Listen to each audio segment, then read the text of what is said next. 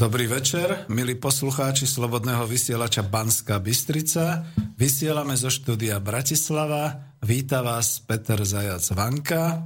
Uh, vítam aj Martina, nášho technika. Ďakujem ešte raz. Bratislave. A vítam hlavne nášho veľmi vzácného hostia, pána profesora Petra Staneka. Dobrý večer. Dobrý večer. Ďakujem veľmi pekne. No, naša relácia ekonomické rozhovory už beží tretí raz a tento raz naozaj budem veľmi rád, keďže štartujeme postupne týmito ekonomickými reláciami, že mám pri sebe pána profesora Staneka, ktorého si veľmi vážim. Mám, e, no to by ma, keby ma skúšal, tak by som asi nebol dobrým žiakom, ale mám dosť jeho kníh a hlavne chodím na všetky tie podujatia, ktoré, e, kde teda počúvam e, to, čo on hovorí a na YouTube je veľmi veľa týchto záznamov, ktoré teda možno aj zo záznamu vidieť. Takisto kľudne poviem, že dnes v Slobodnom vysielači na tej našej stránke www.slobodnyvysielac.sk je záznam z prednášky profesora Staneka 25. septembra, myslím, že to bolo v inštitúte ASA, takže kľudne si ju pozrite, kľudne si ju môžete pozerať. My sa budeme baviť trošku naživo, aj keď teda nemáme e, možnosť telefonátov, ale máme možnosť mailovania, takže ak budete mať záujem, klas otázky, nebudeme ani príliš diskutovať, ale hlavne klas otázky, tak vás poprosím, mailujte na e, adresu studio zavináč slobodnyvysielac.sk a ja teraz tak trošku na úvod ešte poviem, že e, v tejto relácii máme ambíciu pozývať do redakcie a do bratislavskej redakcie známych ekonomov a ľudí, ktorí majú čo povedať o hospodárstve, o ekonomii, o ekonomike niektorého konkrétneho odboru na Slovensku alebo vo svete. A radi dáme širší priestor a hlavne umožníme pomenovať veci pravým menom a pravdivo na rozdiel od toho mainstreamového vysielania médií. Prečo teda rozhovory? Pretože budem veľmi rád, ak sa relácia nebude zvrhávať na nejakú tú polemickú debatu, v tomto prípade to naozaj nehrozí ani odo mňa, kde by sme sa navzájom presviečali o svojej pravde.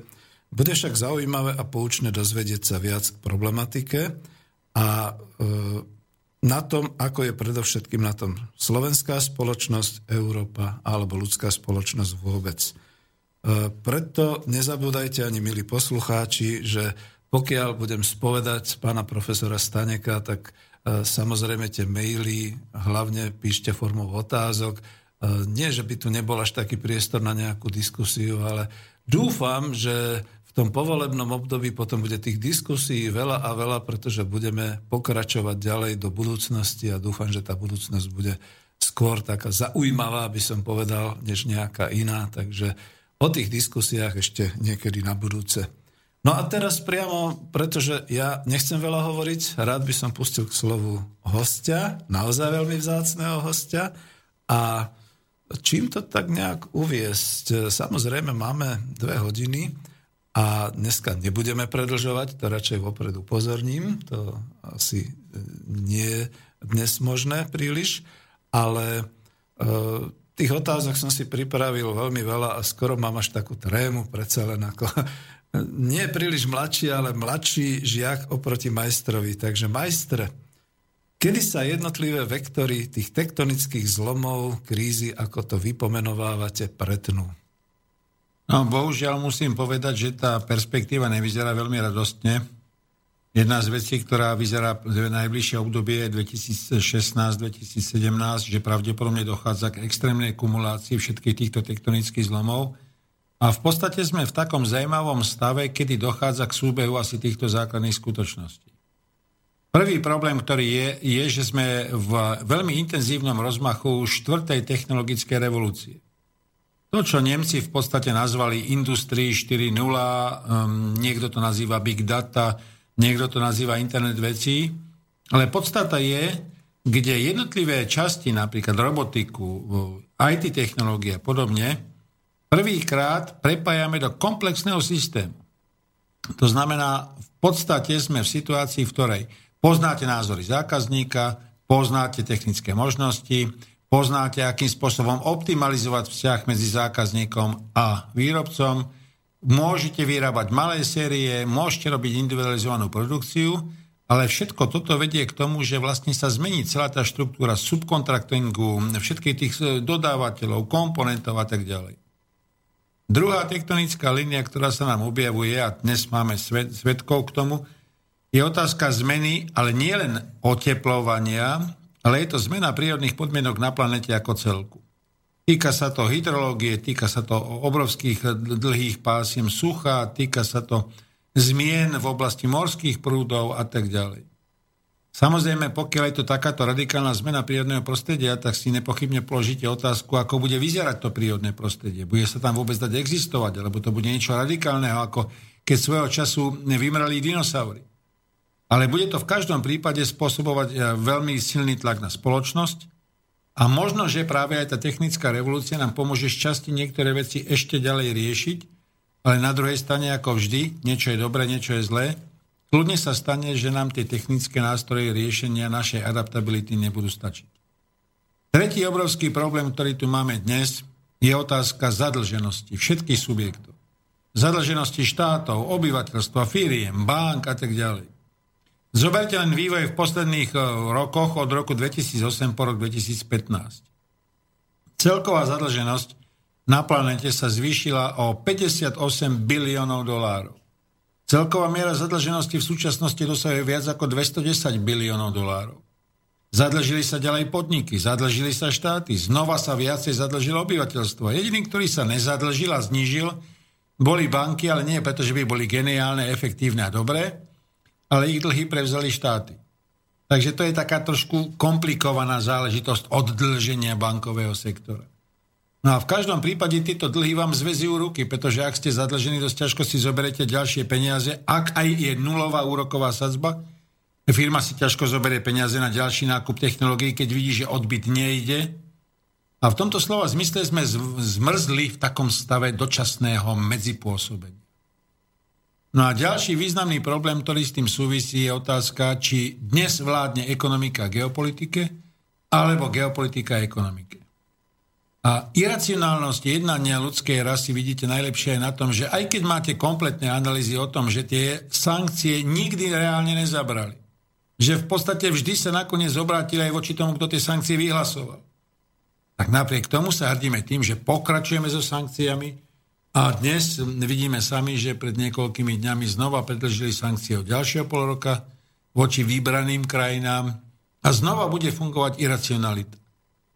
No a v konečnom dôsledku, keď zoberieme tieto tektonické zlomy, tak tu máme posledný tektonický zlom a to je globálna spotreba. Tam ako keby sa koncentrovali všetky tie problémy predtým. To znamená zmena technológií, ktorá ale okrem iného vedie k obrovským úsporám pracovníkov, obrovskému tlaku na mzdové odmeňovanie, obrovskému zosilneniu úspor pracovných síl. Na druhej strane, ale ak nemáte spotrebiteľa, ktorý má dosť peňazí, tak vlastne vyrábate zbytočnú produkciu, ktorá sa nikdy neminie, ktorá skončí na sklade a neskôr zošrotujete. No a pretože ste už príliš zadlžení, tak ste v situácii, v ktorej si ďalšie dlhy už proste objektívne dovoliť nemôžete. No a takto sme vlastne sami seba dostali do situácie, v ktorej teraz ako keby sme nevedeli, čo ďalej. Takže vymyslíme, že Európska centrálna banka bude znižovať ďalej úrokové sadzby o obrovský podiel druhej stotiny percenta. FED rozmýšľa, či zastaví kvantitatívne uvoľňovanie, alebo bude pokračovať. Európska centrálna banka zväčší objem uvoľňovaných zo 60 na 70 a podobne. A všetci čakajú, že keď natlačíte virtuálne peniaze, tak sa konečne dostaví kýžený efekt, obnoví sa ekonomický rast, zvýši sa zamestnanosť, začnú rast príjmy, a budeme zväčšovať spotrebu. No ale nejak nám to nefunguje, o čom svedčí krásne vývoj Európskej únii a potichu za dverami nám sa objavuje ešte jeden veľmi zvláštny fenomén. Starnutie populácie. V niektorých krajinách a teritoriách to vyhlasujú divnie za najväčšiu hrozbu. V skutočnosti on ten vývoj zase nie je tak jednoduchý, tak všeobecný a tak univerzálny. Napríklad v období posledných 50 rokov sa počet detí pripadajúcich na jednu ženu na planete znížil. znížil zo 6,7 na 2,6.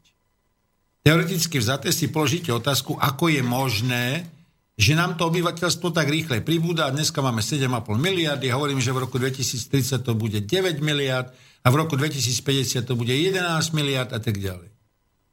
Odpoveď je, že to nie je len počtom nových detí, ale vďaka zdravotníctvu sa ľudia dožívajú podstatne dlhšieho veku. Ten koeficient dožitia napríklad v Európskej únii sa posunul na 87 rokov u žien a 81 rokov mužov. Pravda, Slovensko je trošku inde. No našťastie aspoň nebudeme mať ten problém dlhého života a vyplácania dôchodkov zo sociálnej poisťovne. A na druhej strane, ale zase to nie je rovnomerný proces. Lebo máte krajiny ako je Niger, Pakistan, Bangladeš, kde ten obrovský populačný priestok pokračuje. A naozaj tam stále zostáva na jednu ženu 6, 7, 8 detí. Na druhej strane, ak by sme sa mali pozerať futurologicky na budúcnosť, tak sa pozrieme na Japonsko, ktorom vidíme veľmi zajímavý populačný vývoj. V roku 1900 malo Japonsko 86 miliónov obyvateľov. V roku 1950, v čase búmu, ktorý tam nastal po vojne, dosiahlo 126 miliónov. A v roku 2020 bude mať 91 miliónov. Čiže krásny je populačný vývoj, a na druhej strane, preto sa v Japonsku dnes stáva novou koncepciou ekonomiky, ekonomika zmenšujúca sa. Keďže klesá počet obyvateľov a Japonsko je dosť uzavretá autonómna krajina, veľký príliv migrantov tam nemajú, pretože keby ste to skúsili veľmi rýchle, by ste zistili, že je to nemožné. Takže vlastne svojím spôsobom je Japonsko určitý experimentálny poligón. No a práve preto sa začína aj diskutovať o tom, či by táto skúsenosť zmenšujúcej sa ekonomiky nemala byť použitá aj v iných krajinách. No ale samozrejme, tu už by sme boli v ďalšej veľmi zaujímavej oblasti futurológie a musím otvorene povedať, že všetko toto sa stále intenzívnejšie pretína v najbližších rokoch. No a v takom prípade potom naozaj možno očakávať ten kumulatívny efekt stretu všetkých tektonických zlomov, a on môže byť a viesť aj k vzájomnému eliminovaniu problémových oblastí, ale bohužiaľ môže viesť aj k tomu, že sa umocní ten negatívny účinok. Klasická ukážka. Keby sa faktory, ktoré spôsobili krízu v roku 2008, rozložili v čase na 5-7 rokov, nemali by ste tak dlhú a tak neriešiteľnú krízu, aká je odvtedy. Pretože aj sa všetky faktory od virtualizácie finančného sveta, podvodného obchodovania, vytvárania finančných derivátov, nových inovácií, celkovej snahy dosiahnuť rast za každú cenu nekumuloval, tak by to zostalo len ako problém hypotekárnej krízy, ktorý by ste v podstate s určitými odretými ušami mohli eliminovať. Na druhej strane tým, že sa to skumulovalo aj so snahou ľudí zbohatnúť. Skumulovalo sa to aj s tým, že mnohí obyvateľia Spojených štátoch si chceli zabezpečiť starobu, takže investovali vlastné úspory do druhého rezidenčného bývania a tak ďalej. Došlo k hypotekárnej kríze, a následne na to potom k domenovému efektu, ktorý sa prejavil nielen vo finančnom sektore, ale problémom v podnikovej sfére, následne na to k zmrazeniu mzdového vývoja, následne na to k problémom s globálnou spotrebou, následne na to so zadlžením obyvateľstva a mali sme tu toho, to, čomu ja hovorím, metamorfózy krízy na pokračovanie, alebo bude ako nebo. No, ďakujem pekne. Tak to ste odpovedali skutočne veľmi zaujímavo, napriek tomu stále ešte mám na jazyku tú otázku, kedy konkrétne tie body nastanú. Vy ste ich pekne pomenovali v tých podmienkach, ale bude to 2017, 2018? Skôr to vyzerá už na budúci rok. Nechcem byť pesimista ani katastrofista, ale to pretínanie tých jednotlivých tektonických zlomov vyzerá už na, na tie najbližšie roky. Uh, tak to treba začať byť na poplach. Ale budem klázať ďalšie otázky a pôjdem trošku možno ešte hlbšie, respektíve vrátim sa na naše rodné Slovensko. E, mnohí teda v tom, čo hovoríte, hľadajú všelijaké tie opatrenia, ktoré by nás mali zachrániť. E, možno teda rátať nejako s domácnosťami v slovenskej ekonomike, že by e, viedli ten rast, ktorý teda zatiaľ zostáva v rukách priemyslu, ak teda e, domácnosti nedosahujú nejaký veľký príjem pre spotrebu a pritom sú najrychlejšie sa zadlžujúcimi v rámci Európskej únie? Tam je taký zajímavý fenomén. Všeobecne sa predpokladá aj na najbližšie roky, že, alebo minimálne na budúci rok, e, že rast podržia dva faktory. Dodatočné a rýchle dočerpanie eurofondov, ktoré sa prejavuje v infraštruktúrnych projektoch, takže to oživilo výrazne stavebníctvo, umožní to ďalšiu expanziu stavebných firiem a tak ďalej. A dokonca sa navrhuje, aby to bolo aj vo väzbe na malé a stredné firmy a podobne. A na druhej strane to bude rast spotreby domácnosti. Je pravda, že dlhé obdobia sme mali zadlženosť domácnosti na úrovni 28, 30, 31% GDP. Ale posledné roky, keďže mzdy nerastli, ale spotreba sa ako si stimulovala minimálnymi úrokovými sadzbami a tak ďalej, a osobitne aj hypoték, tak spotreba začala výrazne narastať a výsledkom je skutočnosť, že naozaj patríme medzi krajiny s veľmi rýchlým zadlžovaním väčšiny populácie. Čo ale nie je dlhodobé zadržateľné, pretože je to v podstate rovnaká cesta ako v Spojených štátoch, kde nakoniec to skončilo s tým, že išli ste do reštaurácie a večeru ste zaplatili kreditnou kartou, ale ste sa nezaujímali, či už ste prečerpali alebo neprečerpali limit a tak ďalej. Nahradili ste to inou kartou, takže niekto mal 6, 7, 10 kariet a myslel si, že je bohatý. No bol bohatý akorát na tie dlhy. Druhý problém, ale ktorý tu je, je problém, ktorý nazývame príjmová polarizácie populácie. Ja som ho schválne neuviedol u tých prvých tektonických zlomov, ale ukazuje sa, že pravdepodobne toto je to, čomu sa dá povedať v češtine prubíský kámen vývoja civilizácie a ekonomiky. Ako náhle totiž sa dostanete do príjmovej polarizácie, v ktorej 3, 4, 5% ovláda a vlastní väčšinu bohatstva, tak sa dostanete k zaujímavému paradoxu. Na jednej strane Títo ľudia, ktorí majú finančné bohatstvo, nepotrebujú reálne produkčné kapacity, nepotrebujú reálnu spotrebu, nepotrebujú ostatné veci, potrebujú zhodnotiť vlastný finančný majetok. No a ten najlepšie zhodnotíte, ak nájdete niekoho, kto si musí požičať a požičať za akýchkoľvek podmienok. No a bohužiaľ v tomto prípade väčšinou si požičiavajú štáty a firmy, takže je to celkom logický mechanizmus. Na druhej strane, ale musíme si zase povedať na rovinu, že tá štruktúra príjmov, ono to krásne vyzerá, to číslo 881 eur je priemerná mzda na Slovensku a tak ďalej, ale aj my sme robili sériu projektov a analýz, ktoré ukázali, aký je skutočný stav toho rozdelenia.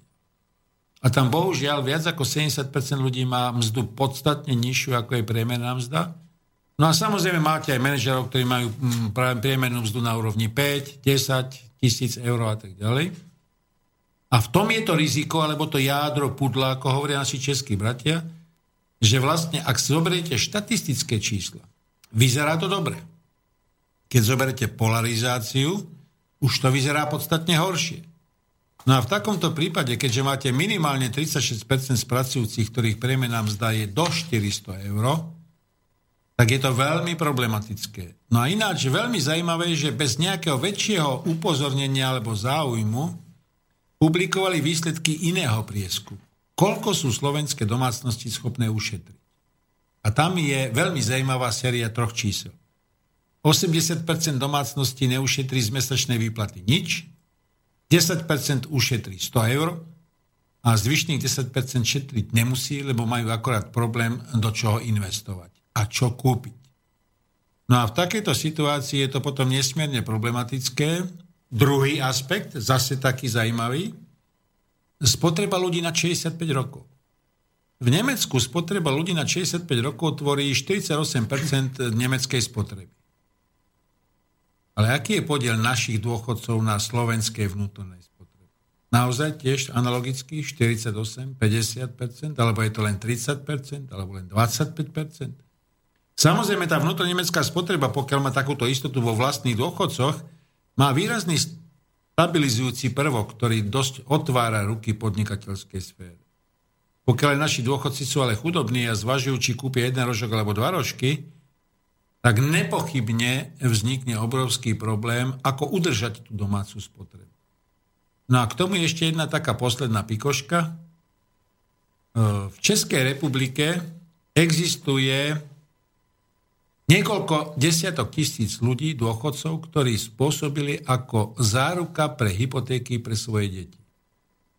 Pretože ale tie deti nedokázali splácať tie hypotéky, tak tí rodičia o tie byty prišli. A dneska bývajú pokutne, kde sa dá a tak ďalej. Dokonca niektoré české materiály hovoria o sume viac ako 100 tisíc dôchodcov, ktorí sa dostali do takéto zásadnej bytovej tiaže práve tým, že chceli pomôcť svojim deťom, aby získali hypotekárne úvery. Zatiaľ na Slovensku takýto rozmer veľkého rizika nie je. Ale v každom prípade sme veľmi, veľmi, veľmi blízko nadmernému zadlžovaniu, čo bohužiaľ nepochybne môže byť v budúcnosti riziko. Odvážim sa tvrdiť, pri tom tempe zadlžovania možno o 3-4 roky.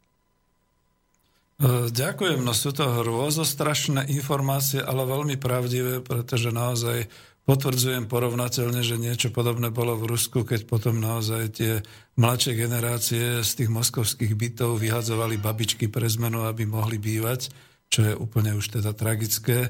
Ale ja sa chcem znova opýtať presne na to, že teda keď na Slovensku a nie je schopná domáca teda ako sila e, zvyšovať teda ten rast a podobne. E, akým spôsobom by sa vlastne ten rast alebo teda tá hospodárska sila dala zabezpečiť? No, musíte si uvedomiť to, čo už funguje u nás posledných 15 rokov. Slovensko je úspešný exportér. Udržiava si vysoký rast hrubého domáceho produktu ale 80% toho exportu tvorí len export transnacionálnych firiem, ktoré majú pobočky na Slovensku, ktoré ovšem ovládajú predajné systémy a všetko to, čo sa vyrobí na Slovensku, sa predá cez ich predajné systémy. Na jednej strane to perfektné. Zahraničnú obchodnú bilanciu vám to vynikajúco rieši. Rieši vám to úspešnosť exportným tigrom. Ale za A, zisky z toho exportu zostávajú niekde inde v rámci transfer pricingu. A po druhé, je to síce dobrý makroekonomický ukazovateľ, ale prevažná väčšina tých ekonomických efektov, napríklad pre mzdy a podobne, zostáva niekde inde. Takže na jednej strane áno, zvyšujete výrobu, vyrábate viac ako milión vozov ročne, sme úspešní v exporte elektrotechnických zariadení a tak ďalej ale to je makroekonomický údaj, ktorý sa nepremieta do zvýšenia príjmov domácnosti, nepremieta sa do toho, aby ste tu mali väčší výber príjmov pre štátny rozpočet a bohužiaľ nepremieta sa ani do toho, aby sa ten rast životnej úrovne výraznejšie zvýšil. A čo tak zmeníte makroekonomické ukazovateľe, ale to asi nie je v sile Slovenska, to by bolo treba riešiť celosvetovo. No položte si otázku, prečo dnes vlády vlastne robia regatu závodov o zahraničných investorov. Dneska sme ochotní poskytnúť čokoľvek. Príde sem Land Rover, my mu dáme milióny na pracovné miesta, my mu dáme milióny na postavenie prevádzkových zariadení, my mu dáme milióny na dopravný privádzač pretože predsa donesie 3000 pracovných miest v prvej línii a 6000 pracovných miest v kooperačnej línii. Áno, je to 10 tisíc skoro. No a je to samozrejme zniženie nezamestnanosti. Len tá vaša nezamestnanosť je 364 tisíc. Nie 10 tisíc, ktoré tvoria zlomok z tej nezamestnanosti. Takže vlastne je to aj prínos, aj je to PR akcia, je to aj niečo, čo môže pomôcť, nepochybne tých 10 tisíc zamestnaných týmto pomôže, ale nerieši to tie makročísla, o ktorých sme sa bavili. A vlády vôbec nemajú nejakú šancu začať rozmýšľať o nejakých zmenách tých makroekonomických kritérií v súčasnosti, napríklad ako kráľovstvo Bután, ktoré si zaumienilo ako hlavné makroekonomické kritérium dávať národné šťastie. To už provokujem. Ja viem. Áno, ja viem. No, to národné šťastie sa dosť diskutuje v rôznych úrovniach a v rôznych podobách, to je pravda. Ale tu je jedna zásadná otázka. No samozrejme v Nemecku o nemeckej ekonomike rozhoduje zhruba 1100 veľkých transnacionálnych firiem. Vo Francúzsku asi 1800. Rezignovali tie vlády na ten, to, čo hovoríme v Nemecku Mittelstand, teda tie malé a stredné firmy? A ak rezignovali, prečo rezignovali? No treba povedať, že v prípade Nemecka nie, že dokonca malé a stredné firmy pomohli Nemecku prežiť krízu, Vytvorili 1,6 milióna pracovných miest v čase, kedy veľké korporácie znižovali zamestnanosť a vlastne boli chrbtovou kosťou prežitia Nemecka v časoch 2008 až 2014. Lenže tie malé a stredné firmy za A financujú vlastný výskum z vlastných zdrojov, robia malé série výrobkov špičkovej kvality pre presne vopred určených zákazníkov, zásadným spôsobom sa starajú o svojich zamestnancov, vytvárajú niečo, čo je typické pre rodinné firmy, ale oni fungujú vo väčšom rozsahu.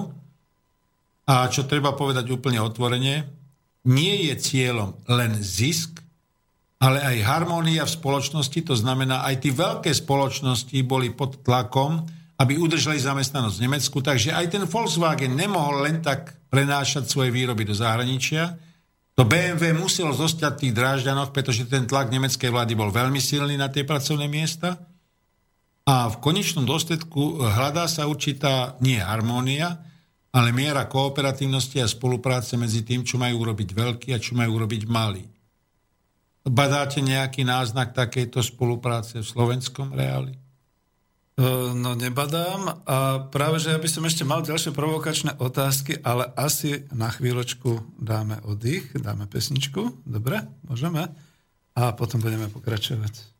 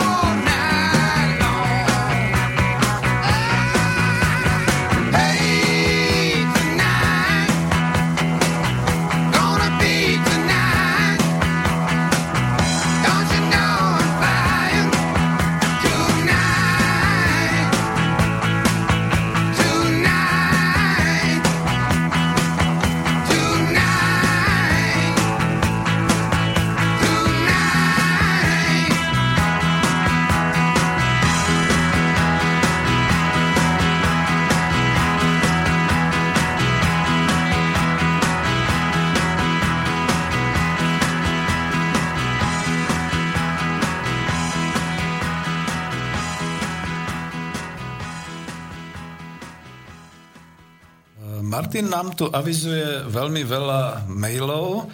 To je fantastické. E, samozrejme, to sme očakávali, ale predsa len poprosím Martina, skúsme nejak poporadí to, čo, čo tam vidíte. Áno, ja som otvoril poštovú schránku a hrba mailov odtiaľ vypadla, tak začnem po poradí. Zdravím do štúdia aj pánov ekonómov. Otázka na pána Staneka. Ako vidí pán Stanek krach Ukrajiny 20. decembra, pokiaľ nezaplatí dlh u Rusku? Alebo či ich pred krachom USA a EÚ zachráni? Prípadne, ak nastane krach, či to bude mať dôsledky, aké? Aj na vedenie vojny proti Donbasu. Posluchač Palo. No, musím otvorene povedať, že naozaj problémom Ukrajiny je nezaplatený dlh vo všetkých oblastiach, nielen u Gazpromu a plinárov, ale prepáčte, najväčší problém Ukrajiny nie je nezaplatený dlh. Ale najväčší problém Ukrajiny je to, že Ukrajina je rozdelená medzi 16 oligarchov. Majú presne vymedzené oblasti, ktoré ovládajú v podstate ako gubernátori. Pamätáte si na ten prípad, keď prezident Porošenko chcel jedného gubernátora odvolať, on tam poslal súkromnú armádu a tá armáda ho spätne inštalovala. Takže veľký problém je v tom, že na tej Ukrajine naozaj títo oligarchovia ovládajú finančné toky, ovládajú industriálnu sféru a podobne. A preto aj najväčšia výzva pre Ukrajincov je, či si dokážu poradiť s týmto oligarchickým rozdelením, alebo nie. No len dosť ťažko môžete si s ním poradiť, keď tí oligarchovia sedia aj v tom ukrajinskom parlamente. To je prvá otázka. Druhá, Ukrajina naozaj nemá na zaplatenie svojich dlhov a musím v tomto prípade súhlasiť s analýzami MMF, že ani dlho mať nebude. Je možné jedine, aby dostala preklenovacie pôžičky, povedzme vo výške 3, 5 miliard a tak ďalej, ale vzniká otázka od koho? Od Spojených štátov, od Európskej únie? Jakým spôsobom? Tretia vec je, čo sa môže veľmi ľahko stať a pravdepodobne sa stane, je tu predsa Slovensko s reverzným tokom plynu. No a na Slovensko zatlačia, aby sme poskytovali nie 3,5-4 miliardy, ale aby sme poskytovali tých 11 miliard, čo Ukrajina potrebuje, kubíkov plynu, čo Ukrajina potrebuje na prežitie. Lenže je pred nami zimné obdobie, zásobníky nie sú plné na ukrajinskej strane a ak sa potvrdí to, čo včera publikovali médiá, že vlastne tie ďalšie rokovania o možných predbežných platbách Ukrajiny za plyn budú až niekedy začiatkom budúceho roku s tým, že by šlo len o prvý kvartál, tak vidím to veľmi rizikovo. E, z tohto ohľadu je úplne pochopiteľná snaha o Nord Stream 2. Bude obchádzať ukrajinské územie, bude zabezpečovať priamy dovoz plynu a tak ďalej. Treba takisto otvorene povedať, že aj Češi vycítili svoju šancu, pretože v tomto prípade tranzitné poplatky pôjdu nie nám, ale im. Takže naraz stačilo jedno jediné a hneď sa jednota V4 rozbila. Ale po tretie, bude veľmi dôležitý aj postoj slovenskej strany, či ochotne ustúpi požiadavkám pána premiéra Jaceniuka o výrazné navýšenie no, reverzného chodu plynu na Ukrajinu, alebo položíme aj my zásadnú otázku, aj my chceme, aby sa plne platili dodávky plynu. Aj solidarita má ekonomické hranice. A v tomto prípade to bude veľmi zaujímavé a predpokladám, že toto sa vyhrotí ešte začiatkom budúceho roku. Úplne do toho skočím, že a kto vlastne teraz ako platí za tie dodávky plynu alebo za ten reverz nám? Viete čo, na to by som sa ani radšej nechcel vyjadriť. Súhlasím, rozumieme. Ďalší mail. Dobrý večer. V roku 1989 nám na tribunách vraveli, že najneskôr do 10 rokov dobehneme životnú úroveň Rakúšanov. Rád by som počul názor pána Staneka, ako vidí naše šance na ich dobehnutie dnes. Vďaka zdraví Marek Brna. No musím otvorene povedať, že e, to je dobiehanie pohyblivého cieľa. E, možno, že to mysleli vtedy tak, že keby tá západná Európa stála alebo cúvala naproti, tak potom by sme sa k ním dostali. Ale aj tá západná Európa, tá pôvodná 15 má svoju dynamiku vlastného vývoja. A musím otvorene povedať, že už dnes sa hovorí o minimálne ďalších 20 až 25 rokoch, než sa priblížime dnešnej úrovni Európskej únie. Ale ani tá Európska únie nebude stáť. Jedine, že by aj tam pokračoval proces tzv. Príjmovej stratifikácie populácie, ktorej výsledkom bude nárast chudoby aj v Európskej únii, tej pôvodnej, a v takom prípade by sme ich dobehli podstatne skôr. Ďalšia otázka. Pozdravujem vás v štúdiu. Čo si myslíte o Ruskej centrálnej banke? Je v područí a vyciciavaná západom? napríklad vysokými úrokovými sadzbami a zahraničnými bankami pôsobiacimi v Rusku. Čo by malo urobiť Rusko, aby, sa jeho bankovníctvo, aby jeho bankovníctvo pracovalo maximálne v prospech Ruska, jeho ekonomiky a ruských občanov? Ďakujem, Peter. E, musím otvorene povedať, že v časoch prezidenta Jelcina bol ročný únik kapitálu z Ruska v hodnotách okolo 40 až 50 miliard dolárov. No samozrejme, samozrejme nerobili to obyčajní občania, boli to oligarchické peniaze, boli to mafiánske peniaze a podobne, ale ten únik bol obrovský. A to sa prejavilo aj na vybavenosti bankového sektora dostatočným objemom zdrojov. Neskôr za prezidenta Putina sa celý tento tok výrazne stenčil a dneska sa odhaduje únik kapitálu na úrovni zhruba 10 až 12 miliard dolárov. Ovšem tento únik je riadený. Není neriadený, ako bol pôvodne. To znamená, veľká časť kapitálu, ktorý sa vygeneruje v Rusku, zostáva v Rusku. Takisto došlo, došlo k prečisteniu bankového sektora, niektoré menšie banky zanikli, došlo k spájaniu bank, fúziám, akvizíciám. Ruská centrálna banka má veľmi zvláštnu pozíciu. Poprvé, Rusi podobne ako treba z Saudská Arábia alebo niektoré ďalšie krajiny, Čína a podobne, majú tzv. štátne suverénne fondy. Tieto koncentrujú prebytky a zisky z predaja ropy a plynu. Keď vypukli sankcie proti Rusku, tak samotná Ruská centrálna banka mala hotovostné rezervy v sume vyše 400 miliard a takisto časť rezerv bola denominovaná v štátnych cených papieroch v dolároch Spojených štáty. Na druhej strane aj Ruský suverený fond obsahoval dosť významné likvidné zdroje, tiež v hodnote prevyšujúcej 400 miliard. Je pravda, že v prvej fáze Ruská centrálna banka sanovala kurz rubla, neskoro toho ustúpila, ale stratili asi 40 miliard. Suverené fondy sa používajú nadalej na sanovanie operácií, ktoré súvisia s Gazpromom, s novými investičnými projektami a podobne. Dneska Ruská centrálna banka je dosť nezávislá vo vzťahu k západným finančným tokom a v podstate aj tie úvahy o tom, že sa odoprie platobný styk SWIFT a podobne, Veľmi rýchle sa od toho ustúpilo, lebo Rusi spolupracujú s Čínskou centrálnou bankou. Čínska centrálna banka dneska má obrovské likvidné a hotovostné rezervy, ktoré sa pohybujú v biliónoch dolárov. A dokonca Američania sa obávajú tzv. čínskej menovej bomby, pretože keby Číňania požiadavali zaplatiť všetky americké cenné papiere, ktoré vlastnia, tak by americká ekonomika skolabovala. Dnes tá spolupráca medzi Ruskou centrálnou bankou a Čínskou centrálnou bankou je veľmi úzka a v podstate obidve krajiny viac a viac koordinujú menovú politiku, pričom jedným z efektov je aj napríklad prijatia remimby do kurzu e, piatich kľúčových svetových mien, čo podporovala výrazne aj ruská strana. V celku sa dá povedať, že jeden z plodov sankcií je to, že Rusi sa naučili podstatne efektívnejšie hospodáriť s finančnými zdrojmi a ich zraniteľnosť ich bankového sektora je podstatne nižšia, ako bola predtým. Michal poslal otázku, ako ovplyvňujú a prispievajú k stretu tektonických zlomov mainstreamové médiá, ktoré nám nasadzujú rúžové okuliare so svojimi žiarivými prognózami a krásnymi euroatlantickými zajtražkami. No odpoveď je veľmi jednoduchá, ako vždycky sa musíte spýtať u každej kauzy právnické cui bono, cui prodest. Komu to prináša efekt? A kto je vlastník? No a zoberte si len úvahu a vlastníckú štruktúru kľúčových médií, amerických, európskych a tak ďalej. A spomente si na kancelára Schrödera, ktorý dokonca rozhodnutím nariadil nemeckým médiám, že 30% času musia poskytnúť alternatívnym názorom.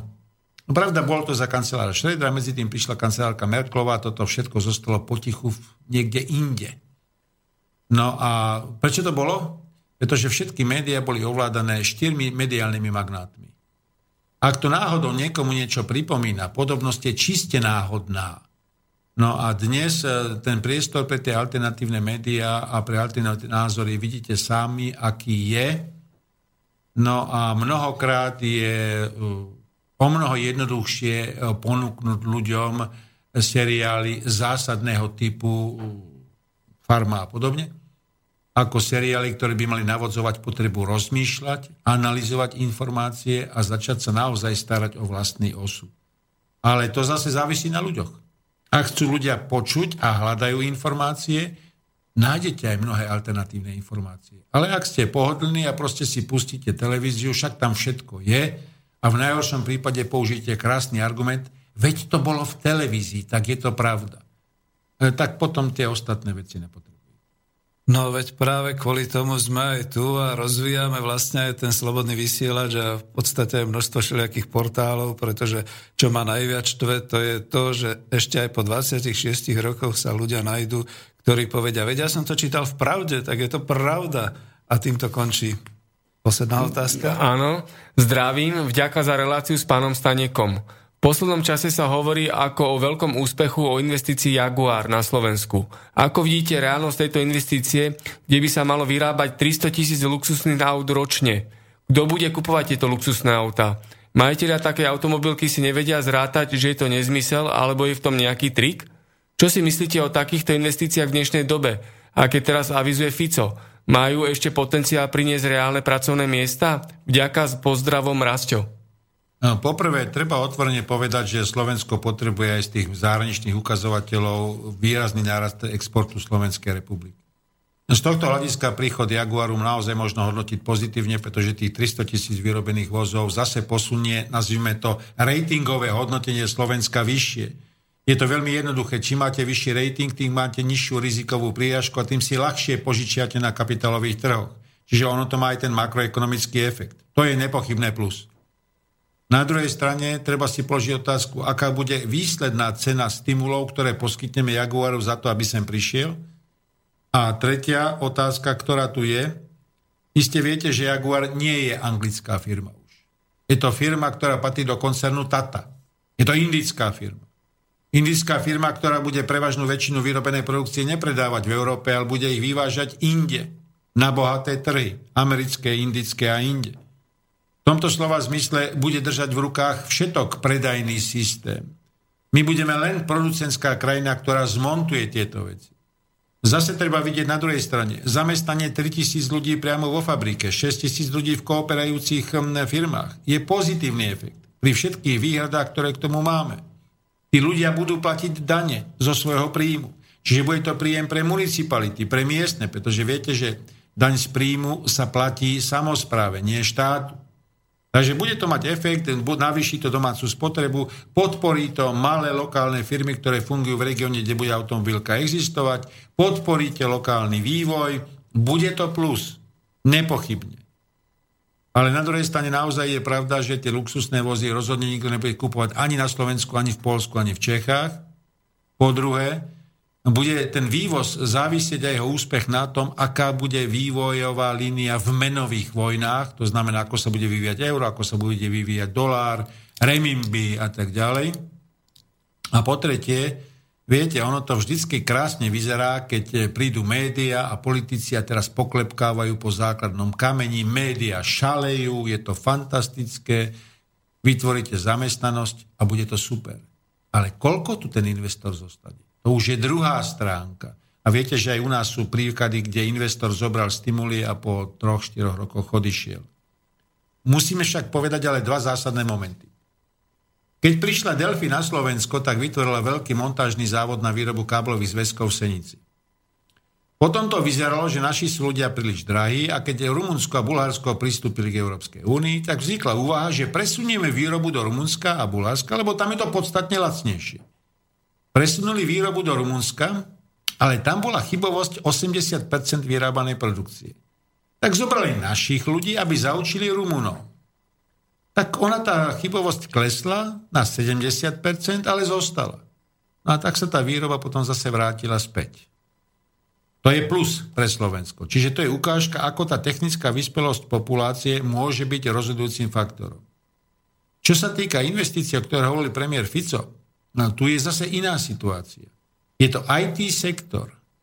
IT sektor môže byť druhou nohou slovenskej ekonomiky. Jedna z najväčších výhrad väčšiny zahraničných, ale aj našich ekonomov je v tom, že Slovensko je skvelé, ale stojí na jednej nohe. Automobilovom priemysle. Ale predstavte si, že príde totálna recesia automobilového priemyslu. Čo bude druhou nohou? No zatiaľ máme v podstate iba priemysel bezpečnostných protokolov, čo je časť IT sektora, len bohužiaľ firmy ako ESET a podobne, ktoré boli špicou, zatiaľ stále viac a viac presúvajú svoje aktivity do zahraničia.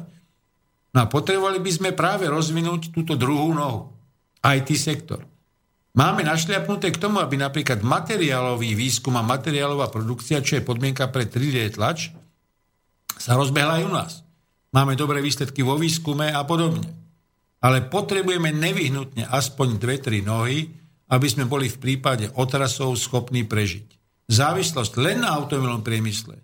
Tak prosím mladého kolegu, keby si pozrel na vývoj v známom Detroite, matke aut, a čo sa stalo, keď tie tri automobilky skolabovali. A dnes je to jedna z najchudobnejších oblastí Spojených štátov. No, veď hej, a práve, že hovoríte s človekom, ktorý potom začal rozvíjať tie e, zamestnanecké samozprávy, ktoré sa vlastne rozvíjajú práve v tých hnedých pásmach okolo Detroitu a okolo Chicaga, ale to nechcem teraz tu. Ja skôr ako teraz, lebo viem, že ešte by boli nejaké ďalšie otázky, by som to chcel veľmi, veľmi vrátiť zase naspäť na to Slovensko a na tých pracovníkov v tom zmysle, že keď ste hovorili, že dobre, e, budú tu veľké klimatické zmeny, čo už pociťujeme, teraz vlastne ste avizovali a už to vidíme, tú technologickú revolúciu, naozaj tú realitu, ako sa rozvíjajú vlastne tie výrobné vzťahy. Všetko to vlastne smeruje k tomu, že nám naznačujete, že vlastne e, toto bude výhra, keď tu budú nejaké pracovné miesta a vláda strašne veľa bude investovať do ich vytvorenia. Ale čo s tými ďalšími práceschopnými ľuďmi? E, vlastne taká úplne prirodzená až zúfalá otázka. Čo s pracujúcimi? Čo s tými ostatnými zbytočnými ľuďmi, ktorí tu zatiaľ žijú a budú asi aj ďalej žiť? No, bohužiaľ, toto je tzv. fundamentálna otázka ďalšieho vývoja spoločnosti ako celku. Častokrát, keď diskutujem so zahraničnými kolegami a tak bavíme sa o technologických impaktoch, prírodných zmenách a sociálnych problémoch a podobne, nakoniec sa zhodneme na tom, že jeden z najvýznamnejších problémov budúcnosti a veľmi blízkej budúcnosti je pokles celkovej potreby práce v spoločnosti. Uvediem to na ukážke, lebo aj napríklad jedna známa automobilka, ktorá funguje na Slovensku, dneska stavia technologicky najdokonalejšiu výrobnú a montážnu plošinu. Halu. Keby použili pôvodné technológie, ktoré majú v ostatných troch, tak by potrebovali asi 1200 pracovníkov. Pretože ale používajú špičkovú technológiu a bude to najviac robotizovaná prevádzka v rámci toho koncernu, bude im stačiť necelých 300 pracovníkov. Je analýza e, industriálnych zväzov v Nemecku, ktoré hovoria, že pokiaľ sa plne rozvinie internet vecí, big data a Industry 4.0, v relatívne blízkej dobe dojde k úspore miliónov pracovných miest. Pôvodná predstava o tom, že vytvoríte nové miesta v službách, viete sám, že aj služby dosiahli strop saturácie a okrem toho služby sú závislé na príjmoch populácie. Pokiaľ populácia nemá príjem, tak čomu sú vám tie služby? Predstava o tom, že ich natlačíte do vedy a výskumu, e, prepačte, teraz to poviem trošku tvrdo, veľká časť populácie na to nemá. Skôr je spotrebiteľom výsledkov civilizácie ako tvorcami. No a teraz sa dostávate do zásadnej otázky. Kam ich umiestniť? Vrátiť ich späť do priemyslu, ako je tzv. koncepcia reindustrializácie, s ktorou prichádza Európska únia? Lebo okrem iného, tá stratégia Industrie 4.0 by na jednej strane mohla zrušiť milióny pracovných miest, ale zároveň kreativita priemyslu by mohla viesť tomu, že by sa nám vrátil priemysel, ktorý predtým odišiel do rozvojových krajín a podobne. To je podobná podstata, ako chcú reindustrializovať aj Američania. Len otázka je, koľko bude výsledná spotreba práce. Samozrejme je možná aj druhá alternatíva. Poviete si, starnutie populácie vyvolá potrebu obrovského množstva ošetrovateľov, sestričiek, lekárskeho personálu, e, centier pre starostlivosť o starých občanov. Áno, to je pravda. Len niekto to musí zaplatiť. No buď to zaplatia dôchodcovia, ale tých máme chudých a oni budú chudobní aj vzhľadom na výšku plaších platov, buď to zaplatí rodina, ale tá zostáva ledva, ledva prežívajúca, alebo to zaplatí štát, ktorý je ale predsa v procese fiskálnej konsolidácie. Už dlho. No a tak si položíte otázku, že ak to nemá kto zaplatiť, no tak necháme radšej toho rodiča s tým Alzheimerom doma, však snáď niečo nepokazí a nepustí si plyn. No a v takomto prípade potom aj celá tá spotreba práce vyzerá zvláštne. Je však možná aj druhá alternatíva. Chceme, aby naše deti boli inteligentné, vychované, adaptabilné a tak ďalej. Potvrdia vám psychológovia a sociológovia, že kľúčových je prvých 6 rokov veku dieťaťa, osobitne prvé 3 roky. Nemôžeme teda konštatovať, že starostlivosť o deti v prvých troch alebo šiestich rokoch je nesmierne zodpovedná spoločenská práca, ktorú by spoločnosť mala oceniť nielen rodičovským príspevkom, ale aj niečím iným, ktoré by naozaj ocenilo túto nesmierne významnú prácu s týmito našimi mladými, malými, budúcimi ľuďmi? No a v takom prípade vlastne máte pred sebou tri procesy. Prvý. Radikálna úspora vo všetkých oblastiach spoločnosti. Druhý.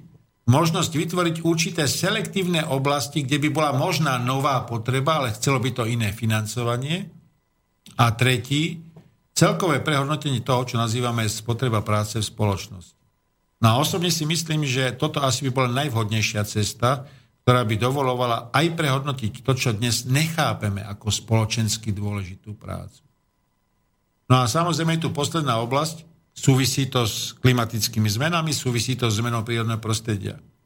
Naozaj máme predstavu, že tých 800 e, ilegálnych skladok komunálneho odpadu nám budú tolerovať ďalej aj naše deti? Naozaj je predstava o tom, že to očistenie prírody od odpadu ľudskej spoločnosti za nás spraví niekto iný, alebo by to mohli robiť aj tí ľudia, ktorí by povedzme na jednej strane dostali určitý spoločenský obolus a na druhej strane by vykonávali takúto zmysluplnú prácu. Samozrejme je možné použiť napríklad aj švajčiarsky systém alebo niektoré úvahy vo Francúzsku, čo sa objavujú. Každý občan, či pracuje alebo nepracuje, by povedzme dostal 300-400 eur. Bola by to jeho základná sociálna istota. Keby chcel zarobiť viacej, našli by sa oblasti, v ktorých by si mohol viacej zarobiť ale mal by aspoň určitú sociálnu istotu, ktorá by bola blokačným mechanizmom pred sociálnymi excesmi. Ale znova ste u tej e, pre ultraliberálov veľmi nepríjemné otázke zvanej prerozdeľovanie. No a máte tu pred sebou aj škandinávsky vzor, ktorý ukazuje, že tí ľudia, ak vidia zmysluplnú pomoc štátu, sú ochotní si dobrovoľne zvýšiť dane. Čo v dnešných podmienkach vyzerá úplne absurdne, a všetci by sa pohoršovali nad tým. Ale v tom Švedsku to kľudne urobili, lebo vedeli, že tá spoločnosť im to vráti na kvalitnom zdravotníctve, na kvalitnom, do, kvalitnej doprave, kvalitných službách, kvalitnom vzdelaní a podobne. Takže ako v ostatných veciach, ani táto vaša otázka nie je čierno-biela a myslím si, že to japonské konštatovanie 800 odtieňov šedej platí aj na moju odpoveď. Ďakujem pekne, to je veľmi zaujímavé, ovšem človek hneď tak skepticky hovorí, veď keď si uvedomíme, ako momentálne vyzerá situácia so slovenskými sestričkami, ako momentálne vyzerá situácia vôbec s tým, že firmy považujú všetko, čo sa netýka priamo ich závodu za externalitu a nakoniec je to z klasickej ekonomie, tak uh, bude mať vôbec niekto odvahu prísť s takýmito opatreniami a vystúpiť s takým ekonomicko-sociálnym programom, aby to realizoval? Vôbec v Európe, nielenže na Slovensku. No, odpoveď je veľmi jednoduchá.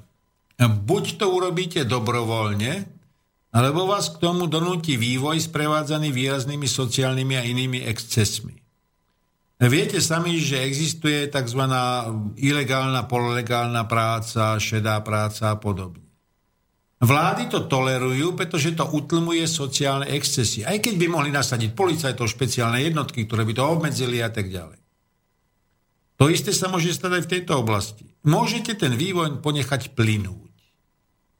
Až to vybuchne. A budú sociálne nepokoje, sociálna nespokojnosť, bude to vrieť tej spoločnosti a tak ďalej potom už budete veľmi ťažko príjmať rozumné riešenia.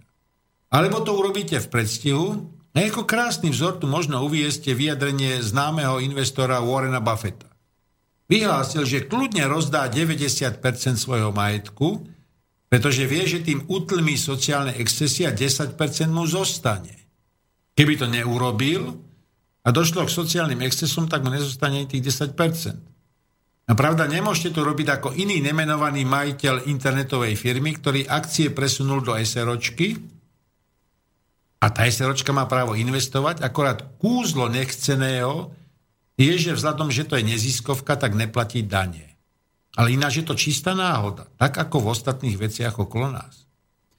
No, to človeka nezmeníme, takže ja skôr predpokladám, že tie náhody budú častejšie a častejšie ako to plánované premenenie vlastne týchto kritérií alebo týchto ekonomických procesov. Ale ešte predtým, než sa vás opýtam na šedú a černú ekonomiku, lebo to ste mi tak trošku nadhodili v tom, ja sa predsa len ešte tvrdohlavo opýtam na to, že je vôbec možné, že by došlo k takej situácii, že by povedzme nejakým politickým alebo nejakým hnutím proste e, vznikal tlak na tie zmeny ekonomických kritérií, makroekonomických. A ja to naozaj v tejto chvíli chcem pomenovať, že to, čo ste hovorili, to je v podstate viac menej definovanie spoločenského riadenia investícií, že teda nie do rastu, ale do rozvoja ľudskej spoločnosti a tam sú potom také veci, že blahobyt a šťastie obyvateľov zdefinované na základe komplexnej a bezplatnej zdravotníckej lekárskej starostlivosti od narodenia po smrť.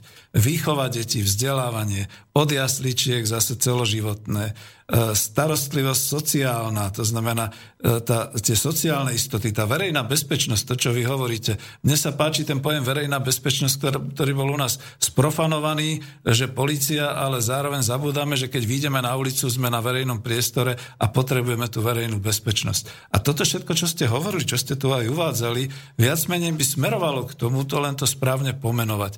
Myslíte si, že treba nájsť takých múdrych ľudí alebo takých múdrych politických predstaviteľov, ani nie, že treba, ale či to vôbec je šanca týmto spôsobom vlastne usmerniť, aby toto boli tie ekonomické kritéria, možno aj v tej makroekonomike.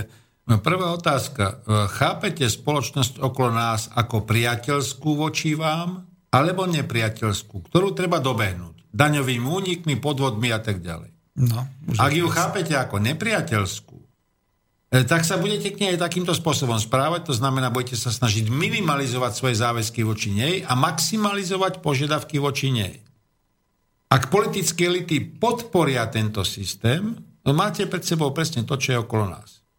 Je možná druhá alternatíva. Môžete chápať tú spoločnosť naozaj ako priateľskú. To znamená, ja krúdne zaplatím dane, ak budem mať kvalitné zdravotníctvo, kvalitné školstvo, kvalitnú dopravu a podobne. No a ten rozdiel, ten jazyček návaha, ktorý tu je, je práve tá korupcia, tá šedá ekonomika, to rozkradanie, tie nešťastné veci, ktoré sa dejú okolo nás. No a tam si zoberete správu Eurostatu o korupcii v podmienkach Európskej únie a máte tam nesmierne zajímavé iniciatívne čísla. Zoberete Škandináviu. Korupcia 2-3%. Možno preto, že tam pol roka majú polárnu tmu. Zoberete Strednú Európu, aj v čítaní Nemecka. Korupcia je 18-20%. Zoberte Južnú Európu, tzv. krajiny PIX. Korupcia je 25, 30, 35%. Jak je to možné? Všetci sme v Európskej únii. Všetci hovoríme o európskom civilizačnom modeli. Ale tak obrovský rozdiel korupcie. Pričom tá korupcia to není len otázka veľkosti obálky, ktorú si dáte do vrecka. Ale o to je prevádzkať spoločnosti drahšia. O to sa navyšujú náklady na tú spoločnosť. Takže čím viac je korupcie, tým je tá spoločnosť drahšia. Ale na druhej strane tí ľudia tú spoločnosť chápu čím viac nepriateľskú. Takže filozofiou v Grécku bolo neplatenie daní. Len blbec by platil. Na druhej strane vo Švédsku je to logické platenie daní, lebo kto neplatí, okráda ostatných. A máte krásnu odpoveď. Pýtali ste sa na politické elity. Je naozaj tak veľký rozdiel v tlaku na politické elity vo Švedsku, u nás, v Taliansku? A je ochota pristúpiť k politickej službe, pretože zoberme si, že politik má slúžiť obyvateľstvu a spoločnosti. Není tam nominovaný preto, aby si nabalil vrecká a po štvoročnom cykle odišiel. Spokojný a nabalený. A obyvateľstvo je to na dve veci. Aby hodilo volebné lístky a naplnilo vrecká politikov. A prečo to nerobia? Pretože by mala byť tvrdá požiadavka osobnej zodpovednosti za každý čin, ktorý učiní ako politik. Čítanie ručenia vlastným majetkom. A mám takú nepríjemnú predstavu, koľko ľudí by chcelo ísť do politiky, keby platil tento spoločenský úzus. Že ak ukradnete, tak nie len, že zaplatíte, ale zaplatíte aj zo svojho a nepresuniete ho na tú známu vetu otcovho brata švagra syn, ktorý má môj majetok, takže ja nemám nič. A v majetkovom priznaní napíšete nulu. No a potom je to naozaj o tej otázke osobnej zodpovednosti. A osobne si myslím, že práve to je jedna z vecí, u ktorej za A každý musí začať u seba, pretože nemôžem tú zodpovednosť presunúť na politika a povedať, ja nič, ja som nevedel. Ale za B je to aj zodpovednosť politika, No a viete, ktorá je obezlička pre politikov dnes? Nemal som všetky informácie, takže nenesiem zodpovednosť za rozhodnutie, ktoré som učinil. A tu je zodpovednosť vedeckej fronty, aby všetky relevantné informácie poskytla politickým riadiacim elitám, tie sa nemohli vyhovoriť na to, že nemajú všetky informácie a obyvateľstvo musí sa naozaj postaviť k tomu, že keď pritlačím politika, a ja sa musím pozrieť na tú spoločnosť ako spoločnosť. Moju, priateľskú a spoločnosť, v ktorej chcem žiť. A tu máte veľmi jednoduchý algoritmus na riešenie týchto problémov. Závisí na tom, či to chceme urobiť. No to je veľmi optimistické, to skutočne sme sa dnes a v tejto relácii dostali s vami skoro až k takej optimistickej téme, ale ja ju budem ešte kaziť tým, že ešte sa vás opýtam na to, že dobre, to je aj trošku o tých vlastníkoch výrobných prostriedkoch, teda o tých E, fabrikantoch, kapitalistoch a tak ďalej, jak to my nazývame, ale v skutočnosti teda o e, vlastne hospodároch, ekonómov, ktorí sú vlastníci týchto svojich e, veľkých spoločností. Ono to malo niekde v tej Európe, v Škandinávii a v západnej Európe taký vývoj, že boli to kedysi piliere spoločnosti, nakoniec aj my sme mali toho Baťu a podobne a skutočne v tých ďalších a ďalších generáciách sa e, zušľachťovali a odovzdávali tieto, ja musím to povedať tak morálne a možno nejaké také tie zodpovednostné charakteristiky, ale e, nesúvisí to aj s tým, že vlastne tá naša kapitálová vrstva a tí ľudia, ktorí sú tu, dokonca tí, ktorí zo zahraničia prichádzajú k nám ako top manažery tých veľkých firiem, že tí vlastne v podstate nemajú za sebou nejakú takú e, morálku ani takú zodpovednosť, pretože tí vznikli len veľmi nedávno a tak sa aj správajú. Čiže nie je to aj v tom, že... Je to trošku zložitejšie. V 60. a 70. rokoch bolo v Nemecku napríklad nepriateľné, aby aj špičkový manažer mal viac, väčší príjem, ako bol 20 násobok platu priemerného pracovníka. Spoločnosť to netolerovala. Proste to brala ako niečo, kedy okráda ten manažer toho pracovníka. Bola to spoločenská dohoda vo vnútri nemeckej spoločnosti. Ale ja sa pýtam, ten manažer, ktorý sem príde zo zahraničia, on je členom slovenskej spoločnosti? Alebo je tu len nominovaný na určité obdobie, kedy je vykonávateľom zájmov vlastníkov? Ale jeho nehodnotia podľa toho, či je empatické ústetový ku Slovensku jeho hodnotia podľa toho, či zabezpečil dividendy a zisk vlastníkom. A viete, že napríklad bolo veľmi dlhé obdobie v 90. rokoch, kde dokonca vznikli paradoxné javy. Vlastníkov nezaujímalo, ako management zabezpečil dividendy, či napríklad aj tým, že rozpredal časť fabriky a tzv. zoštíhlil, ich zajímalo jediné, aby dostali dividendy. A v tomto slova zmysle to anonymné oddelenie zodpovednosti za firmu a za vlastných zamestnancov už u veľkých transnacionálov dávno neexistuje. Zostalo v rodinných firmách, zostalo v malých firmách.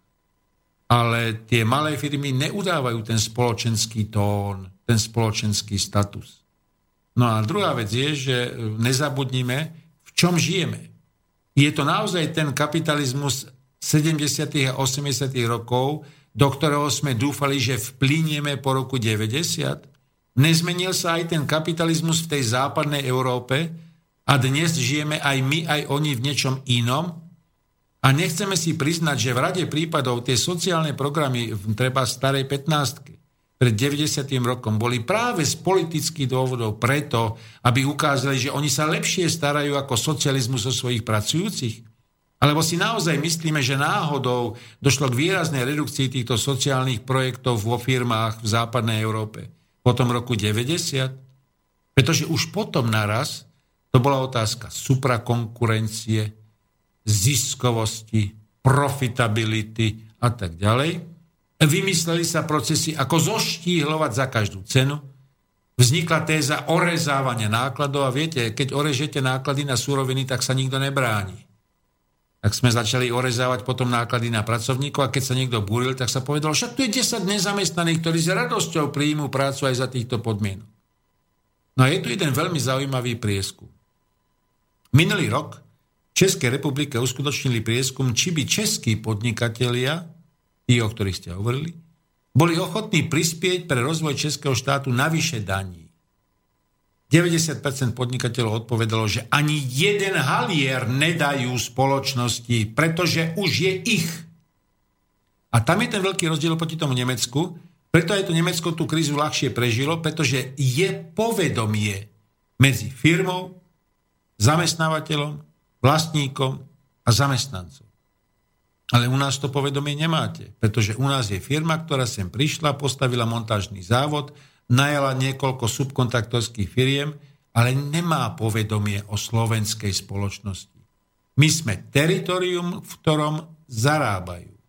nie teritorium, v ktorom chcú byť súčasťou spoločnosti. A táto spoločenská klíma je jedna z veľmi významných fenoménov. A to je veľké varovanie, pretože skutočne dochádza k tomu oddeleniu vlastníctva a oddeleniu manažmentu, kde už sa naozaj po vlastníkoch ne, nejakým spôsobom ne, nevyžaduje, aby boli morálni, aby boli nejak zodpovední a podobne. Všetko sa to neháva na ten manažment a ja si trúfnem povedať po toľkých rokoch školenia všetkých manažérov a všetkých podobných vecí, že z tej vrstvy manažerskej sa skutočne stalo niečo, čo sme odsudzovali do toho roku 89 ako tá byrokracia socialistická, ktorá sa už odtrhla a tak ďalej a tak ďalej, ale to sa nedá ani porovnávať a ja nemám právo do toho komentovať. Ja som teraz chcel položiť tú otázku, pretože presne sa teraz k tomu blížime, e, k tomu bodu, že keď už je to tak ďaleko nemorálne ako je možné, že vlastne šedá a čierna ekonomika sa pomaly dostávajú, alebo to bol iba niekde, do toho štádia, že už sú zahrnuté do rastu HDP v krajinách a už sa nejak s ňou ráta, počíta?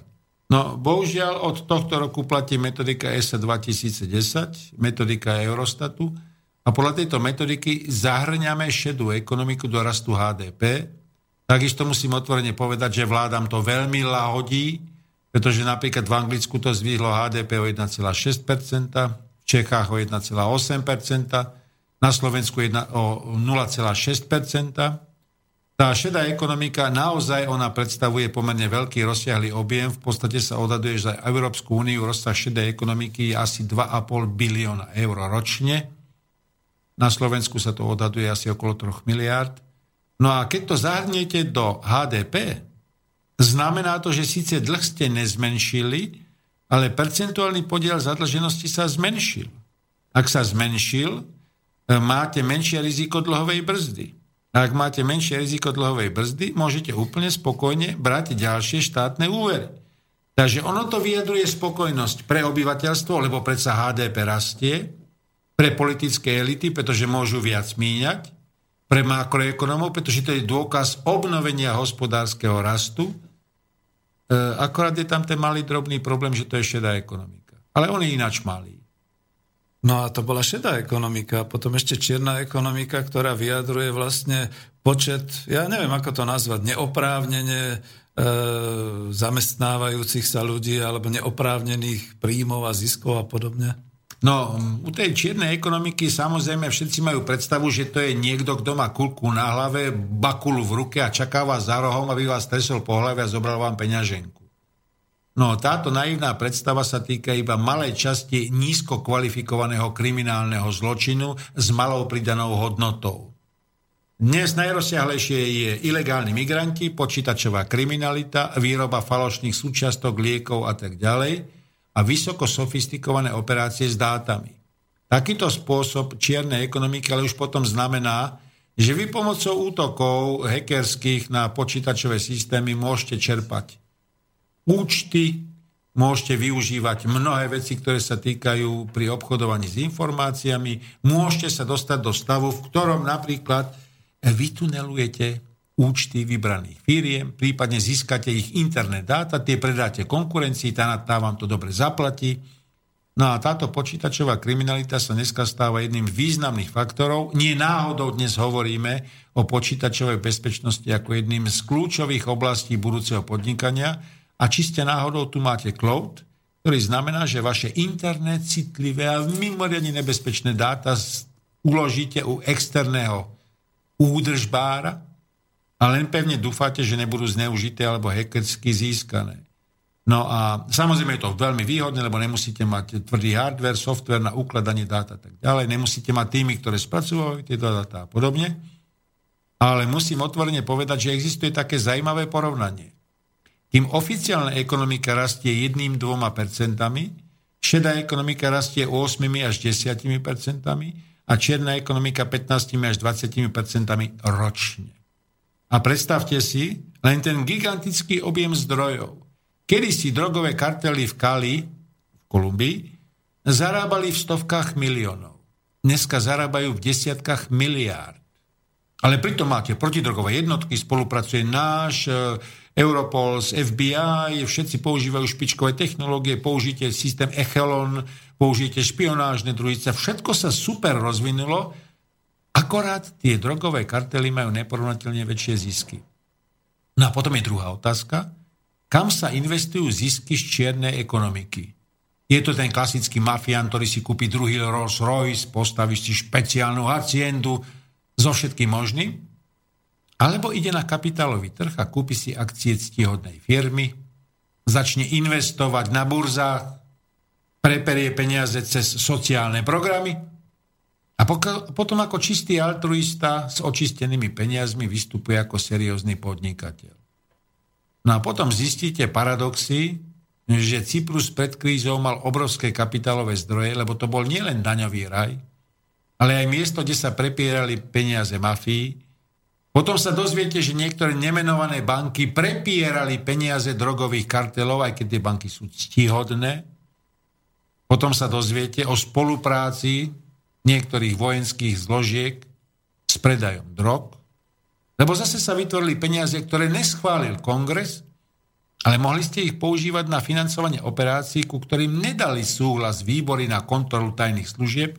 A ak vám to náhodou pripomína kauzu eh, plukovníka Nortna za prezidenta Regana, podobnosť je čiste, čiste, čiste náhodná. Samozrejme, vtedy financovali nikaragujský kontras. Eh, dneska financujú niečo iného. Ak to niekomu napadá vo väzbe na európske krajiny, aj keď je to náhoda, má pravdu. V tomto slova zmysle teda vzniká ďalšia otázka. Daňové raje. Vieme, že ich je skoro tisíc. Podľa posledných analýz, ktoré robilo MMF, v daňových rajoch je približne 86 biliónov dolárov. Je paradoxné, že 60% daňových rajov spadá pod jurisdikciu anglickej vlády. Keby anglická vláda dôsledne chcela, mohla by ich postihnúť. OECD v 90. rokoch vypracovala štúdiu o tom, že treba bojovať proti špinavým a iným peniazom. Vlády prijali toto uznesenie, stalo sa záväzným a vlády to mali realizovať a tak ďalej.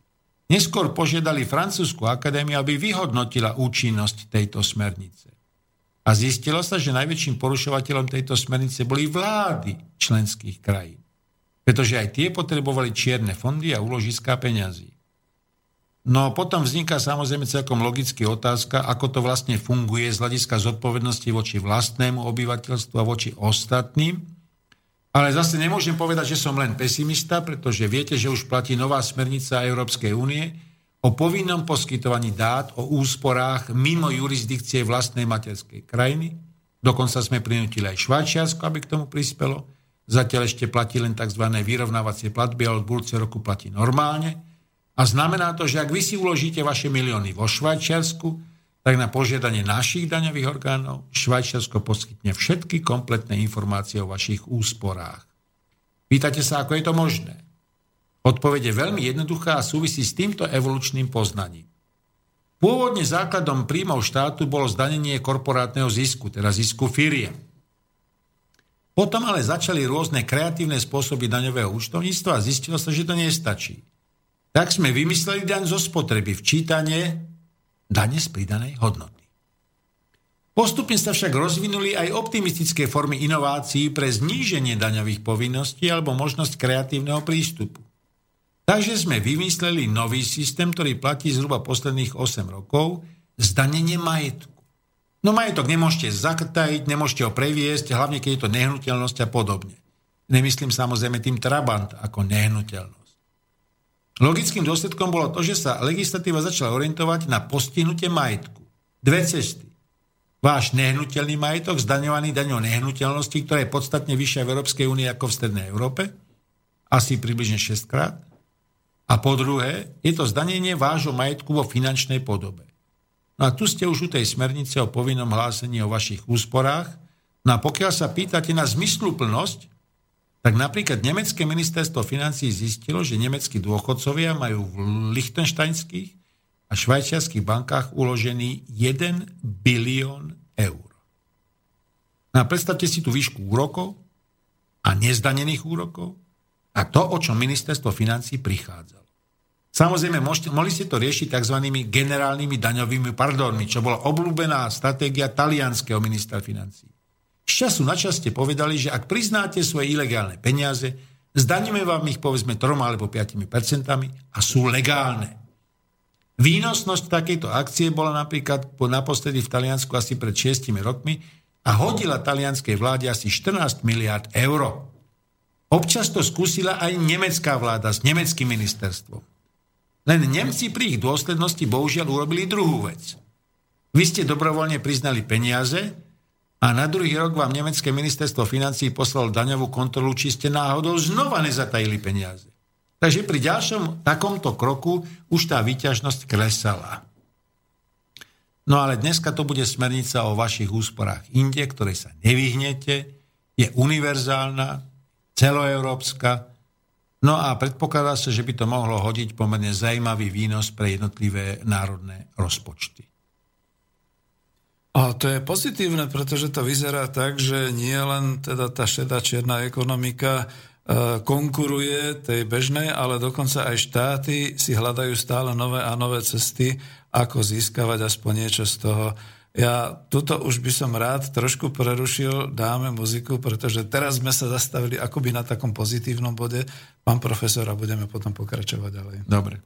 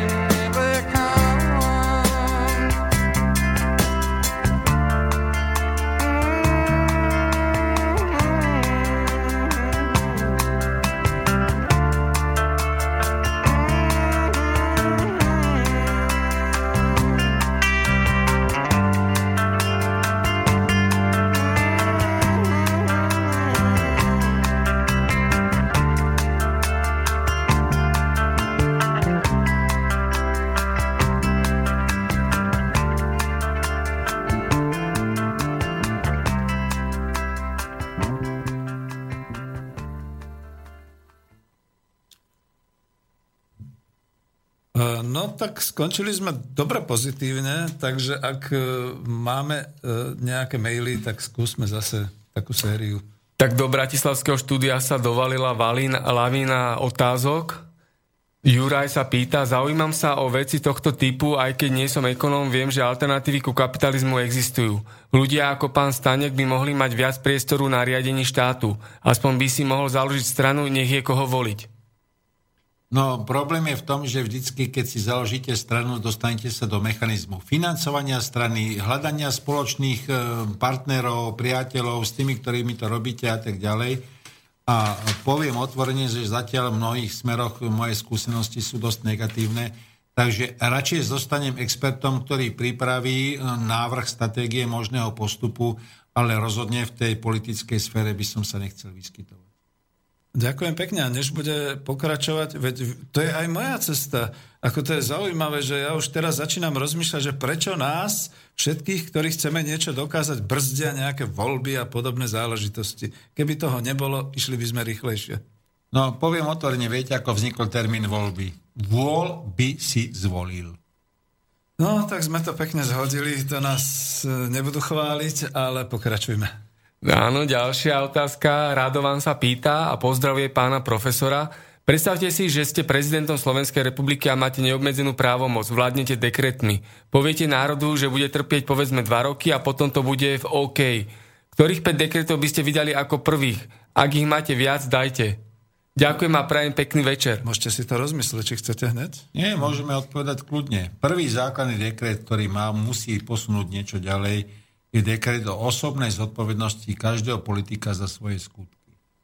Musel by ručiť aj vlastným majetkom, musel by naozaj priznať, že je sluhom národa, spoločnosti.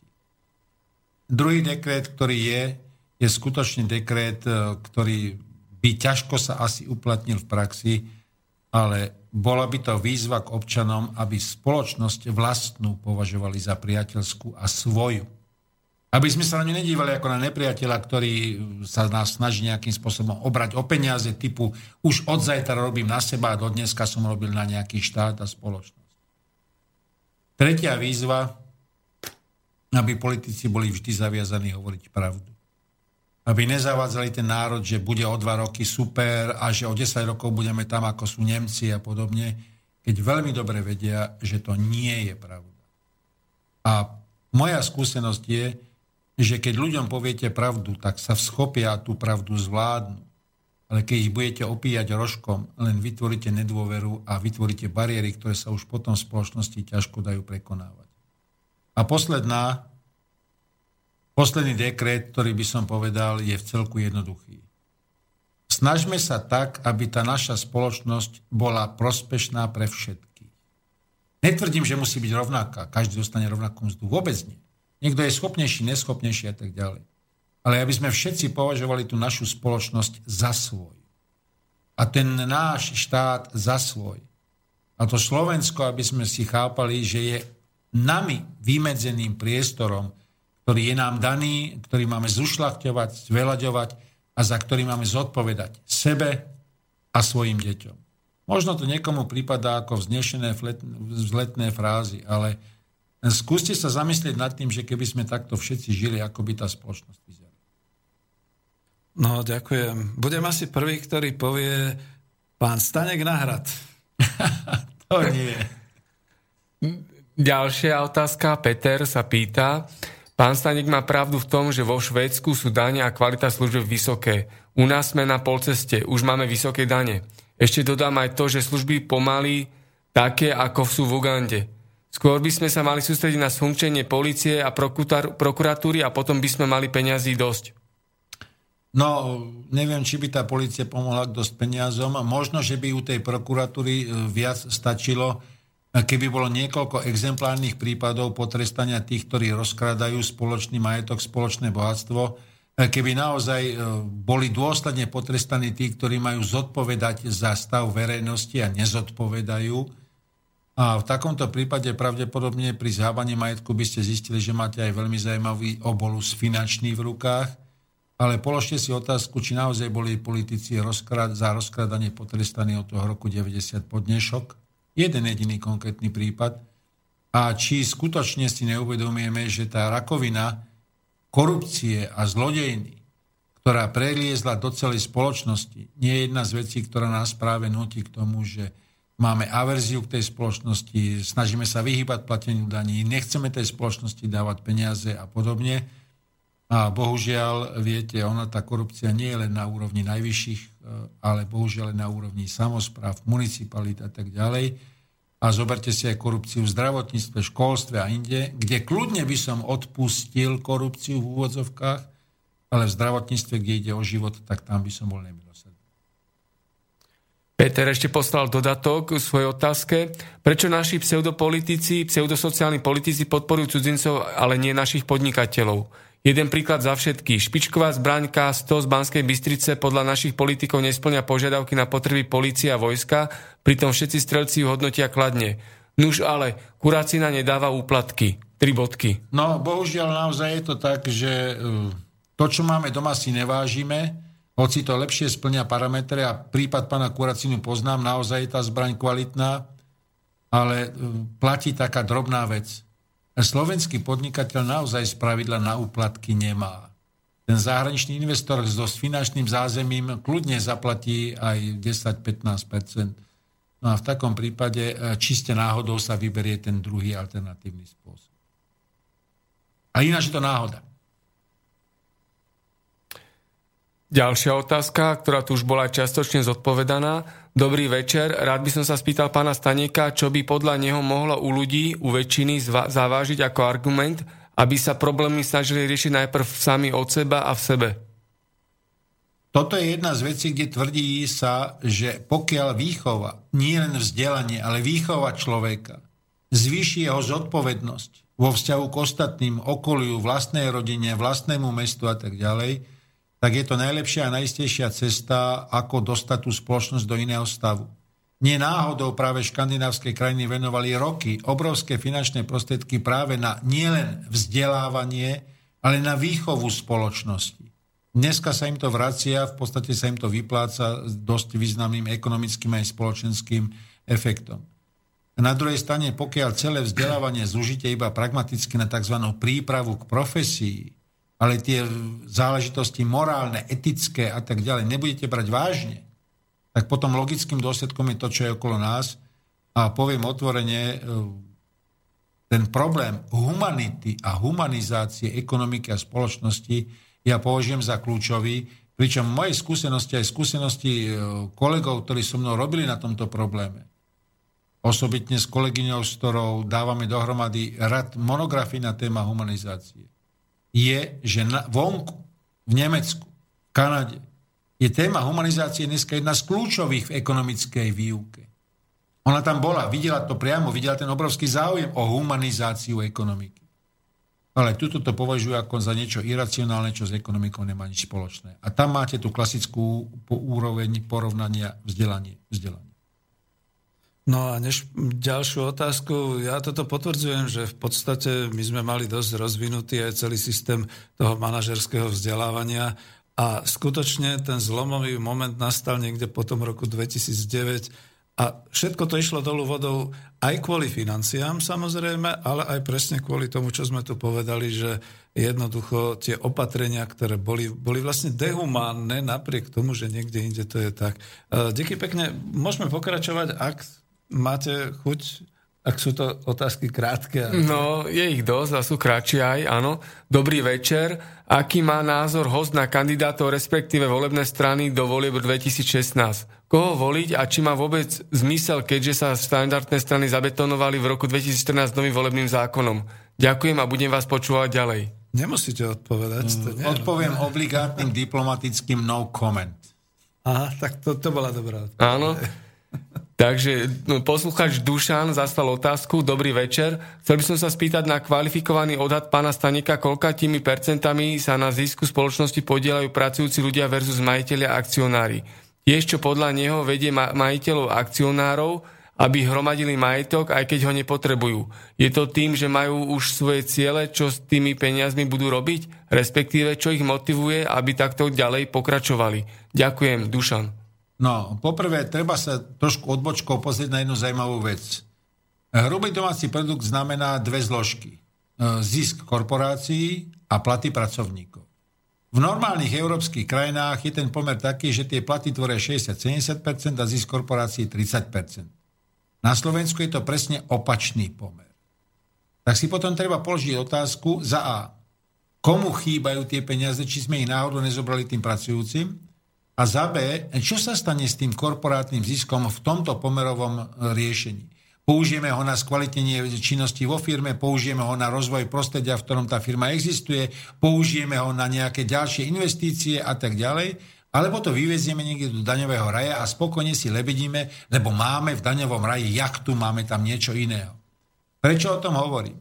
Už dnes existuje tzv škála spoločensky zodpovedných firiem. Dokonca sa začína zostavovať druhý rok rebríček firiem, ktoré sú humánne, korektné, ktoré sa starajú o prostredie, v ktorom fungujú, o svojich pracovníkov a tak ďalej.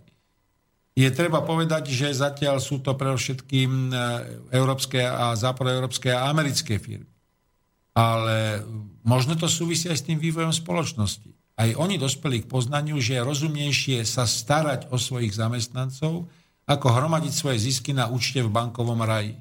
No a možno, že to je evolučný vývoj u nás. Možno, že o 20 rokov to bude takto. Ale keďže myslím si, že poznáme slovenskú náturu, tak mám pocit, že to bude trošku odlišný vývoj ako v tom Nemecku alebo v tom Rakúsku. Tu dám takú podotázku, lebo totiž to je ekonomika na Slovensku a je slovenská ekonomika. Nie je to spôsobené práve tým, že máme trochu priveľa tých vlastníkov a tých eh, hospodárskych subjektov, ktoré sú iba eh, činné na Slovensku, ale nie sú to slovenské subjekty. Nie je to aj tým? No, problém je v tom, že eh, potrebovali sme, aby sem prišli. Pamätáte si, za Mečiarových čas sa hovorilo Slovensku ako čierne diere, kde nikto nepríde investovať, kde sa investori vyhýbajú a tak ďalej. Prišiel Zurinda a zmenilo sa to, prišla mohutná vlna investorov, ovšem prišla privatizovať. Za vynikajúci podmienok. Potom prišli ďalší investori, ktorí chceli investovať a chceli využívať geografickú rentu, nízku cenu pracovnej síly, kreativitu našich pracovníkov a podobne. Prišli, investovali. No a potom prichádza nová skupina investorov v súčasnosti, ktorí už hľadajú multiplikačné efekty, výhody tej ktorej krajiny, No a tu je jedna z vecí, ktorá je veľmi zaujímavá.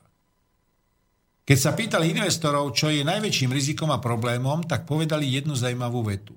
Je to odhadnutelnosť vývoja podnikateľského prostredia. Vy nemôžete podnikať v prostredí, v ktorom sa vám neustále menia dane, mení sa daň z hodnoty, menia sa odvedy, menia sa daňové povinnosti a tak ďalej. Potrebujete určitú istotu, ktorá ukáže, že váš podnikateľský zámer banka kľudne môže financovať, pretože je to isté. Ale zoberte si len novely zákonov, ktoré sa týkajú podnikania na Slovensku za jeden jediný rok. Pohybuje sa to v tisícoch noviel. Dokonca dneska vám oficiálne priznajú aj právnici, ktorí to majú na starosti, že ani oni sami nestačia sledovať tok neustálých noviel a zmien. Ako chcete v takomto prostredí fungovať, keďže platí tá známa obligátna veta, neznalosť zákona neospravedlňuje. No a práve preto vzniká aj v podnikateľských kruhoch tá iniciatíva veľmi jednoduchá, jednoduchý, transparentný a pevný systém. Potom to už ale zostane v druhej rovine, čo sa nie vždy podnikateľom páči, že potom sa podnikateľ nemôže vyhovárať na to, že v tom systéme neúspel. Lebo bol systém zlý a flexibilný a tak ďalej. Čiže ono to vždycky má takú tú jednu stránku a druhú stránku. No a bohužiaľ zatiaľ v tejto fáze jedny, najväčšie výhrady, ktoré sú k slovenskému podnikateľskému prostrediu, je neodhadnutelnosť jeho vývoja a nevymožiteľnosť práva. A toto považujú za najväčšiu bariéru podnikania. Áno, to máte pravdu, ale to je stále o tom, že to sú zahraniční vlastníci a zahraniční investori na Slovensku. Ale tá moja otázka smerovala skôr k tomu, že necítili by sa slovenskí vlastníci v slovenskom prostredí trošku tak ako tí Švédi, že by teda pomáhali aj tej spoločnosti. Lebo toto tu zaniklo. Nepochybne, ale musíte brať do úvahy, že tí zahraniční vlastníci ich potrebujete, pretože bez nich sa na tie zahraničné trhy nedostanete. Bohužiaľ, to je zásadná skutočnosť, že pre nás je dôležité nielen to, že prišiel, ale on umiestni tú produkciu, ktorá je tu vyrobená vo svojich predajných schémach. A ako nič zlom, ale drevá väčšina slovenských subjektov nemá šancu uspieť na zahraničných trhoch. Sú skvelé výnimky, Podbrezová a tak ďalej, Ale to nie je mainstream v podnikateľskej sfére. To není gros tých 80 tisíc subjektov zapísaných v obchodnom registri a už vôbec nie tých 300 tisíc živnostníkov, ktorí sú zapísaní v inom registri.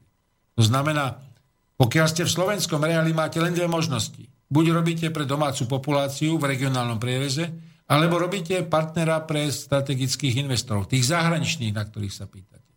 Inú cestu nemáte. A pokiaľ neexistuje dopyt doma, máte jedinú možnosť urobiť čokoľvek, aby ste boli partnerom toho veľkého zahraničného vlastníka investora.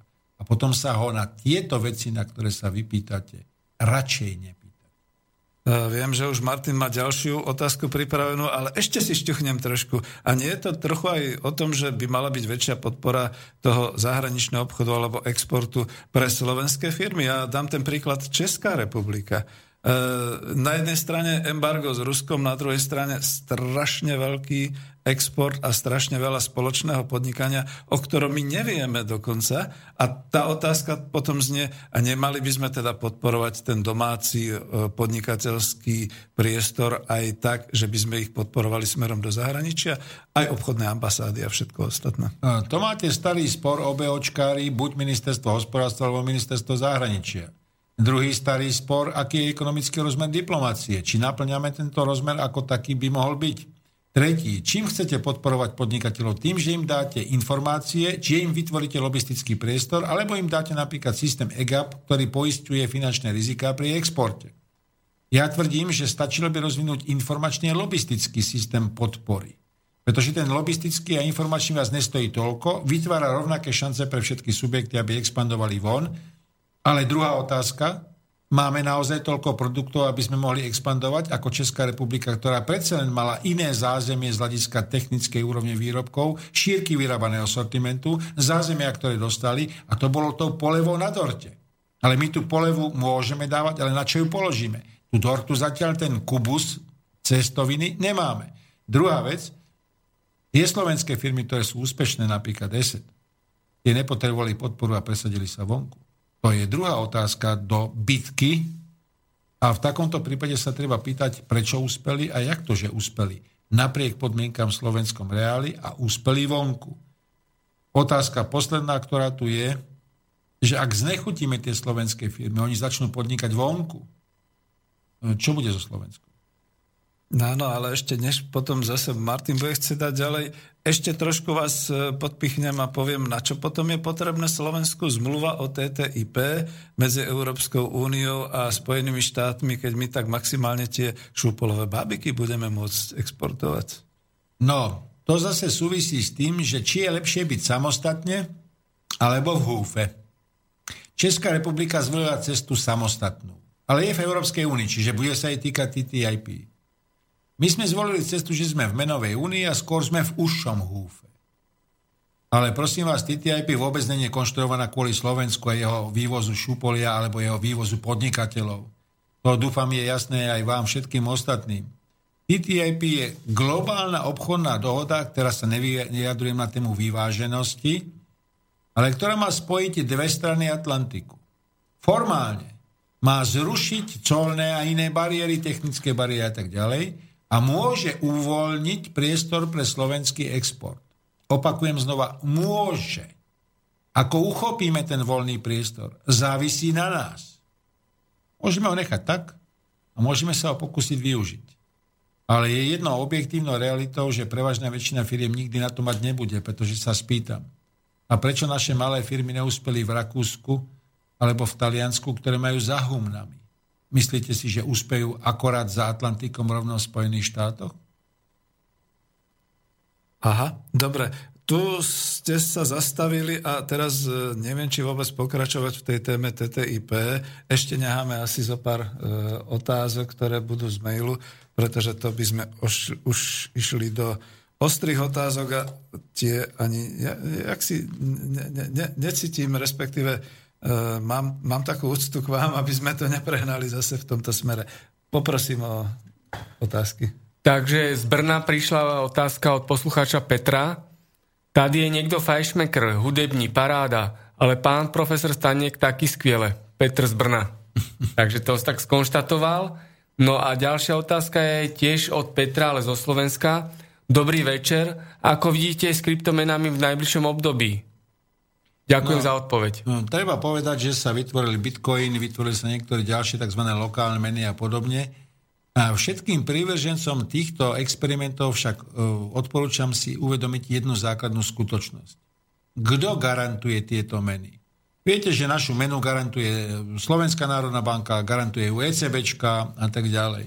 Garantuje ju aj proti rôznym excesom, výkyvom, podvodom a tak ďalej.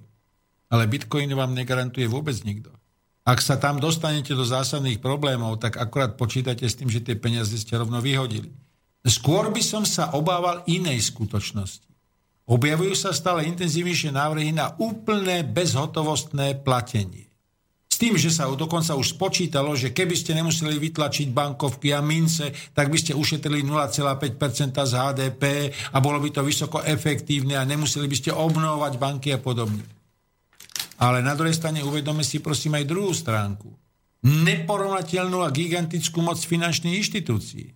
Pretože potom kľudne stačí, aby vám zablokovali váš bankový účet a vy ako individuum nebudete existovať, nebudete mať s čím zaplatiť. Proste bude to bez peňazí. Na druhej strane nepochybne aj tu nájdete fandov, ktorí povedia, no na čo je mi peňaženka, bude mať buď mobil, platovnú kartu, alebo v najlepšom prípade čip v ruke, priložím ruku a je to vybavené. A čo je jedna z veľmi dôležitých vecí. Prečo Američania sa dostavujú do obrovskej platovnej neschopnosti a zadlženosti v domácnosti? Pretože keď platíte kartou z pravidla si nekontrolujete, koľko vám zostalo na karte, lebo je to ľahké priložím, zaplatím, idem. Keď ste platili normálne hotovosťou, vždy ste zvažovali psychologicky, koľko je to vlastne, koľko peňazí mi zostalo, koľko si ešte môžem dovoliť a tak ďalej. A platovná karta vedie, nazvime to, značnej nezodpovednosti vo finančnom hospodárni jednotlivca. A v tomto slova zmysle niečo podobného funguje aj u týchto alternatívnych mien. Dobre, ďalšia otázka prišla od poslucháča Jana. Chcel by som sa opýtať, ako sa cíti pán profesor Stane, keď ho vypočúva bývalý príslušník Slovenskej informačnej služby Martin Bavolár a aký má názor na nový protiteroristický zákon? Uh, poviem to takto, cítim sa výborne, nemám, žiad, nemám žiadne pochybnosti, atmosféra je skvelá, ba dokonca poviem vynikajúca. A čo sa týka nového protiteroristického zákona, uh, poviem to takto. Tá miera neistoty a rizika u nás začína extrémne stúpať. Treba otvorene povedať, že napriek úspechom v boji proti kriminalite e, toto je veľký faktor obavy, neistoty. Skôr potenciálne ako reálne, ale je to veľký faktor neistoty. A niekedy až mám taký pocit, či nevytvárame spoločnosť, v ktorej sa občan má báť stále niečoho. Raz je to tým, že nezaplatíte dane, ja raz tým, že ste nestihli niečo zaplatiť, čo sa zmenilo v legislatíve, len vy chudák neviete čo. Konečne s vyplazeným jazykom to zaplatíte aj hla, úlava. No a potom sa objaví aj reálna hrozba, napríklad ten teroristický aspekt. No a vy ju zaradíte medzi ostatné hrozby. No a moja obava je v tom, že my ako keby sme prestali rozlišovať medzi významnosťou a menej významnosťou tých hrozieb. A druhá vec, Môžeme sa správať nezodpovedne, pretože máme predsa protiteroristický zákon. Tento za nás vyrieši. Sú tu predsa zložky určené na ochranu. A ja sám nemusím robiť nič. Je to teda taká trošku miera alibizmu, ktorú by mohol tento zákon posilniť, ale osobne si myslím, že je potrebný a treba ho naozaj využívať. Takže ešte ďalšia otázka prišla od Radovana. Ešte jeden komentár. Budete so mnou súhlasiť, pán profesor, že všetky problémy na svete sa dajú vyriešiť tým, že sa zruší bankový úrok? Nie je predsa možné, aby peniaze vyrábali ďalšie peniaze? Alebo sa mýlim? Ďakujem za odpoveď. No tam je jedna veľmi zaujímavá vec. Islamské bankovníctvo. Nehovorím teraz o systéme Havala, ale o klasickom bankovníctve. Predstavte si, že pred 5 rokmi objem finančného kapitálu, ktorý spravovalo islamské bankovníctvo, bol asi na úrovni 500, 500 miliard dolárov. Dnes islamské bankovníctvo spravuje približne 2,5 bilióna. Veľká časť prírasku klientov sa týka európskych klientov. Čo je tak atraktívne na tom islamskom bankovníctve? Vtip je v tom, že Korán zakazuje úrok. Umožňuje vám spolupodielnictvo na ziskoch, ale zakazuje úrok. úžeru. No a toto je jeden z veľmi významných faktorov, ktorý vlastne stimulačne pôsobí v prospech toho islamského bankovníctva a kde skutočne tá atraktivita je založená na tom, že nesmiete mať úrok nekresťanský, kresťanský alebo iný. Na druhej strane predsa nič nebráni našim bankám, aby ten úrok polučtili. Hlavne dnes, eh, keď máte diskontnú sadzbu centrálnej banky na úrovni 0,00, a teda nič vám nebráni v tom, aby ste tú úrokovú sadzbu pre bežného klienta držali na úrovni 0,001. No pravda, potom si treba položiť otázku, čo je najväčším zdrojom zisku pre banky, a to sú bankové poplatky a úroky sú druhé. Takže pokiaľ banky budú hodnotené podľa výšky profitability a podľa niektorých e, finančných ukazovateľov, nevidím reálne, že by sa dobrovoľne stali ľudskými a polúčtili sa. No, celý hospodársky systém je vždy o tom, že je to buď prinútenie, alebo teda vyslovene nutnosť, pretože ináč sa už nedá. Ja takisto teraz e, musím prinútiť a urobiť takú nutnosť, pretože máme ešte 15 minút do skončenia. A Martin síce tam má ešte otázky, ale ja by som vás rád podpichol ešte tou zmluvou TTIP, pretože ona sa trošku akoby týkala hlavne obchodu, ale ja si nemyslím, že je to iba obchod. Takže nehávam slovo, nebude to otázka, poprosím niečo o TTIP. Bohužiaľ, najväčším rizikom v TTIP dokonca nie sú ani tie chlorované čikn, teda kurčatá, Není to ani otázka pracovnoprávnych predpisov, ale za najkontraverznejšiu časť považujem tzv. legislatívu o oprávnení vymáhania náhrady investorov u hostiteľskej krajiny. Aha, áno. Tam totiž veľmi ľahko môže dojsť situácii, že vy objektívne z titulu ekologických kritérií a tak ďalej nepovolíte investorovi pokračovať v jeho investícii. A ten investor vás zažaluje, judikatúra pôjde podľa americkej legislatívy, ktorá je v tomto prípade považovaná za obecne platnú, a táto legislatíva vás zaviaže k tomu, že musíte uhradiť budúce zisky na budúcich 20 rokov. E, tá hrozba, ona sa nebude týkať hlavne firemnej konkurencie a týchto vecí. Ale ona sa bude týkať záväzkov štátu, ktoré ten štát bude musieť uhradiť potenciálnym investorom. A teraz si predstavte tú harmonizáciu technických štandardov, pracovných noriem, ekologických kritérií, certifikačných predpokladov a tak ďalej.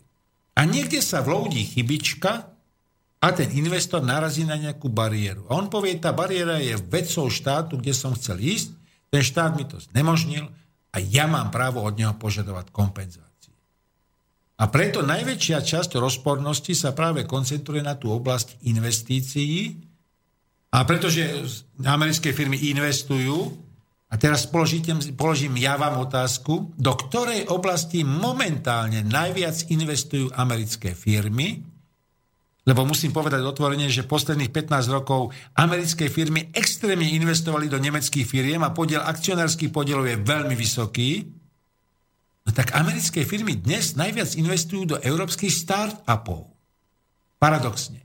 Skupujú si know-how z Európy, to know-how tú firmu ponechajú tu, ale sú vlastníkmi, sú chránení pred európskymi zákonmi a ich vôbec nemusí zaujímať TTIP, lebo sú doma v Amerike a dokonca využívajú výhody americkej legislatívy, pretože Barack Obama zaviedol zdanenie zisku tak, že pokiaľ to zdaňujete v Spojených štátoch, je to 16% a pokiaľ to zdaňujete v afilácii v zahraničí, je to 41%. Takže dokonca ešte zvýhodnia daňové závislosti. No a problém je v druhej strane, ako sa e, Európa snažila hájiť svoje záujmy. Poviem, poviem vlastnú skúsenosť. V momente, keď ukážete americkému partnerovi, že ho máte presne prečítaného, viete, čo on potrebuje, jakým spôsobom, tak v takomto prípade ten americký partner je naraz empatický, ústretový, ide to v rovnakej rovine, je to v pohode. Keď ale ukážete, že ho nemáte prečítaného, že sa ho bojíte, tak výsledok je taký, že proste vymôže na vás všetko, čo chce. Čiže tá otázka rizikovosti TTIP není v samotnej dohode, ale v tom, ako naši zástupcovia presadzovali rovnováhu európskych a iných záujmov. E, treba otvorene povedať druhú vec. Niečo podobného prebiehalo pri vyjednávaní dohody s Južnou Koreou v oblasti automobilového priemyslu. Vtedy to ale dopadlo úplne asymetricky, Južná Korea získala maximálne výhody pri dovoze, montáži, komponentoch a tak ďalej. a Európska únia nezískala nič, akorát novú konkurenciu. A pevne dúfam, dúfam, že tá uzavretá dohoda, lebo ona už je svojím spôsobom uzavretá, nebude obsahovať takéto asymetrie a nebude obsahovať skutočnosti, na ktoré budeme nadávať o 2-3 roky. E, ďakujem, ale to je predsa známe z obchodného sveta, že ten, ktorý má ten bargaining power, čiže tú vyjednávacú sílu, tak na tom vlastne vyhráva. A ja sa veľmi čudujem Európskej únii, že vôbec sa púšťa za prsty s touto dohodou, s touto zmluvou, pretože nechápem, na čo je potrebná, keď za prvé Európska únia ešte nie je zväzok takýchto federálnych štátov ako Spojené štáty americké a za druhé v tejto chvíli je tá bargaining power, čiže naozaj tá vyjednávacia sila 100% v rukách Spojených štátov. Akože, a prečo sme... myslíte, že v rukách Spojených štátov? No. Čo vás oprávňuje toto konštatovať, aj keď budete tvrdiť, že spevňovanie kurzu dolára je odraz americkej síly. Vôbec to nie je pravda. Ja, Takisto prekonanie krízy vôbec nie je signalizované len tým, že klesá nezamestnanosť. Viete, ako znižili nezamestnanosť v Spojených štátoch? Pred rokom sa rozhodli legislatívne, že každý, ktorý je bez práce dlhšie ako 12 mesiacov, je vyradený z evidencie. Á. Takže potom veľmi ľahko znižíte nezamestnanosť, hlavne keď my dlhodobu držíme dlho v evidencii. Druhá vec, ktorá tu je, tie americké firmy veľmi dobre vedia, v čom je ich slabina a veľmi opatrne sa dostávajú do konkurenčného stetu s európskymi firmami. Samozrejme je možný aj príklad, ako je Volkswagen, kde vy nahráte na smeč a americká legislatíva si to s vami vybaví. Ale tretia rovina, ktorá je veľmi dôležitá, je to vždycky o korektnosti a ochote dosiahnuť obojstranne výhodnú zmluvu. A tuto naozaj závisí na tých vyjednávačoch. Pokiaľ sa pýtate, prečo sa do toho Európska únia pustila, Otázka znie, pustila sa sama, alebo bola pustená do týchto rokovaní o TTIP. Viete veľmi dobre, že okrem TTIP prebieha dohoda o transpacifickej zóne voľného obchodu. Je to čiste ekonomická zóna, len potom je paradoxné, že v tej, tejto dohode nie je Čína ako najväčšia svetová ekonomika. A potom je druhá otázka. Nemá vlastne TTIP skôr politický a geopolitický rozmer, ako rozmer čiste ekonomický. A ak toto vezmete do úvahy, tak sa znova vrátite k mojej obľúbenej téme. Je dnes ekonomika nadradená geopolitike, alebo geopolitika používa ekonomiku výlučne ako súčasť palety nástrojov pre geopolitické rozloženie na planete? Pošteklil som majstra a dostal som, ale je to výborné, pretože s tým plne súhlasím. Musíme si otvorene totiž povedať, že Súčasný svet sa nachádza vo veľmi zvláštnej situácii. Takzvané vyspelé krajiny Európska únia, Spojené štáty, Japonsko nemajú reálne peniaze, majú dlhy a virtuálne peniaze tlačené centrálnymi bankami. Iné krajiny, ako arabské krajiny, Čína, Rusko a tak ďalej, majú reálne hotovostné zdroje a majú obrovský výrobný potenciál. Ďalšie krajiny zvažujú, čo bude s tým, ak by cena ropy bola dlhodobe pod hladinou. Viete, že sa objavili úvahy, že napríklad Saudská Arábia pri dnešnej situácii cien na ropnom trhu o dva roky skolabuje, lebo má obrovské investičné projekty, ktoré nedokáže udržať. Ale jemne nenápadne neevidujeme inú skutočnosť, že Saudská Arábia dlhé roky rozdeluje príjmy z ropy a plynu, ináč ten príjem je asi 350 miliard ročne, na tri toky. Prvý tok. Robí a buduje vlastnú infraštruktúru. Druhý tok skupuje licencie a patenty, ktoré budú zaujímavým hitom v budúcnosti. Tretí tok. Investuje v zahraničí, pričom spojí vlastníctvo patentov a vlastníctvo finančných zdrojov. Tým si vytvára zázemie do budúcnosti. Jedna línia. Druhá. Čínske súkromné firmy, ako je Lenovo a tak ďalej, investujú kdekoľvek po svete. Zajímavé je, že investujú za peniaze štátnych súverených fondov. Štátne súverené fondy plnia zámysel čínskej vlády. No a dnes konštatujete v Európe, že Číňania skupujú všetko. Od hotelov až po prístavy a železnice. E, skupujú to, pretože nevedia čo s peniazmi, alebo je to dlhodobý strategický zámer. Myslenie čínskych firm je napríklad takéto. Kúpime 3 až 5% akcií firmy, ako akcionári máme právo k prístupu k všetkým vnútorným firemným informáciám, poznáme jej výskum a jej obchodné smerovanie a podľa toho sa zariadíme. Pragmatický, jednoduchý, lacný, efektívny spôsob. Skúpim prvé a druhé prekladište v e, prístavišti Pireus Gréckým robotníkom na dvojnásobok platu, ktorý majú ostatní grécky robotníci. Mám vysoko efektívne nástupište na európsky trh. A je to perfektné, pretože viem, že keď prídem z loďou do Hamburgu, tak na rejde budem stáť 100 hodín. V Pireju ma vyložia hneď. Tretia vec, keby sme prešli do čínskej histórie, pochopíme, prečo admirál Čink v 13. storočí plával s najväčšou flotilou čínskou, vyše 1200 lodí, kde bolo 20 tisíc vojakov, úradníci a tak ďalej a plával po celej juhovýchodnej Ázii. Všade ho vítali, lebo urobil jednu zásadnú vec. Zastavil miestne občianské vojny a vyhlásil, že obchod je hlavnou prosperitou budúcnosti. Zaviedli obchod, Postavili čínske štvrte, prišli čínsky obchodníci, začali spolupracovať s domácimi a do dnešného dňa tomuto admirálovi stavajú sochy po celej juhovýchodnej Ázii. No a to je ďalšia pikoška, ako Číňania investujú, napríklad v Afrike. Nedajú peniaze miestnym elitám, ktoré ich rozkradnú alebo uložia vo Švédsku alebo Švajčiarsku, ale postavia železnice, postavia prístavy, postavia školy, minimálnu časť dajú miestnej elite, prídu čínsky pracovníci a celá infraštruktúra, ktorú tam budujú, funguje. To znamená, zase to závisí na tom, že ak takto niekto postupuje, môžete ho nazývať kolonialistom, ako postupovali európske krajiny, keď objavovali kolónie v Afrike?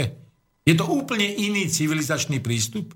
A nie je to náhodou aj ďalšia pikoška, že tá Čína v podstate nepotrebuje penzíne poistenie, pretože podľa konfuciánskych tradícií Deti sa musia postarať o svojich rodičov a jediný problém je tá generácia jedináčikov, málová stratégia jedného dieťaťa, e, ktorí sú egoistickí a nechcú sa starať o tých svojich rodičov. A práve preto tieto skutočnosti ja považujem za nesmierne dôležité nehovoriť o čistej ekonomii typu inflácie, HDP a tak ďalej, ale musíte uvažovať technologické dopady, civilizačný model, štruktúru spoločnosti, zvyky tejto spoločnosti a potom pochopíte, že v ekonomii O mnoho viac ako v ostatných vedách platí architektúra súvislosti a pochopenie súvislostí vám ekonómiu otvára ako otvorenú knihu. Bohužiaľ, dnes je mainstreamom matematické modelovanie a ak nemáte produkčno-výstupovú tabulku, tak to nie je ekonómia. Hoci sa spýtam, keď začala kríza v 2008, ktoré modely varovali pred krízovými javmi, ktoré vypukli. Druhá vec, ktorú treba mať veľmi jasne na pamäti, sme v takej zvláštnej dobe. Väčšina vied sa začala rozdielovať, sekvenovať na úplne subproblémové vedy a tak ďalej. Stratili ste pre stromy úplný pohľad na les. Dnes sa začína uvažovať o tom, či by sme sa nemali dívať priečne, spojiť interdisciplinárne rozhodné vedné disciplíny a hľadať mechanizmus súvislosti a vzťahov. To je metóda, ktorá je použiteľná kdekoľvek. Od subatomárnych častíc až po ekonómiu. Je len na nás, ktorú technológiu použijeme. No, ďakujem pekne. To úplne ste do toho ekonomického rozmeru zaviedli tú piatu dimenziu, až sa to bojím nazvať nejaký taký ten humanity, alebo proste nejaká tá ľudskosť, alebo niečo podobné, ale predovšetkým to, čo ste spomínali, že vlastne celé tie systémy ekonomické sú tak živé, ako živý organizmus, že sú to naozaj také tie sociálne systémy, kde dnes tým, že niečo poviete, ovplyvnite tú budúcnosť a tak ďalej. Pán profesor, my sme pomaly na konci tej dvojhodinovky. Myslím, že vždy sa pýtame, že či máme chuť ešte chvíľku predlžiť, alebo už skončíme. Ako sa cítite?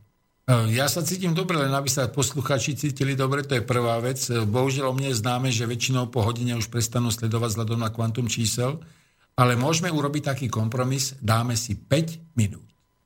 Dobre, súhlasím, takto potom ani nebudú pesničky, ale my sme sa vlastne teraz takto ani nedohodli, že čo ďalej, čiže e, ešte sú tu nejaké maily, nech sa Môžeme... Áno, Dobre. ešte tu Takže... máme otázky, tak vyberieme jednu z tých mnohých, čo ešte zostanú. Vyberte tri. Tri, dobre. Tak pekný večer prajem. Pán Stanek ako vždy jasne pomenováva stav a mechanizmy, no vždy v rámci súčasného nastavenia európskych ekonomík. No zmeny v podobe jedného milióna ekonomických imigrantov sú za dverami. Ak prílev odlišnej kultúry nikto nezastaví, myslím, že Európu čakajú veľké zmeny. Keby pán Stanek pomenoval vplyv týchto skutočností na ekonomiky a sociálne systémy Európy. Ďakujem, Peter. To bude aj na viac ako na 5 minút. A to bude veľmi dôležitá téma, pretože treba si uvedomiť jedno. To nie je len o ľudskosti, že niekomu podáte bagetu a dáte mu deku. Prvá línia. Keď príjmete imigranta, musíte podľa zákonov prijať aj jeho rodinu. Čiže nepríjmete jednu osobu, ale pravdepodobne 20 osôb. Po druhé, musíte im poskytnúť ubytovanie, stravu, ošatenie, čas na učenie sa jazyku, zdravotnú starostlivosť a tak ďalej. Budú to teda pomerne významné náklady minimálne v strednodobom horizonte. Po tretie, ale vy to budete robiť v situácii, v ktorej rozpočty žiadajú škrtanie a v situácii, v ktorej vám starne populácia, ktorá bude vyžadovať navyšovanie prostriedkov a v situácii, v ktorej ste nevyriešili ani situáciu tzv. minorit, u nás napríklad rómska populácia a podobne. Bude dochádzať veľmi ostrej kolízii medzi objemom prostriedkov a spôsobom vynakladania.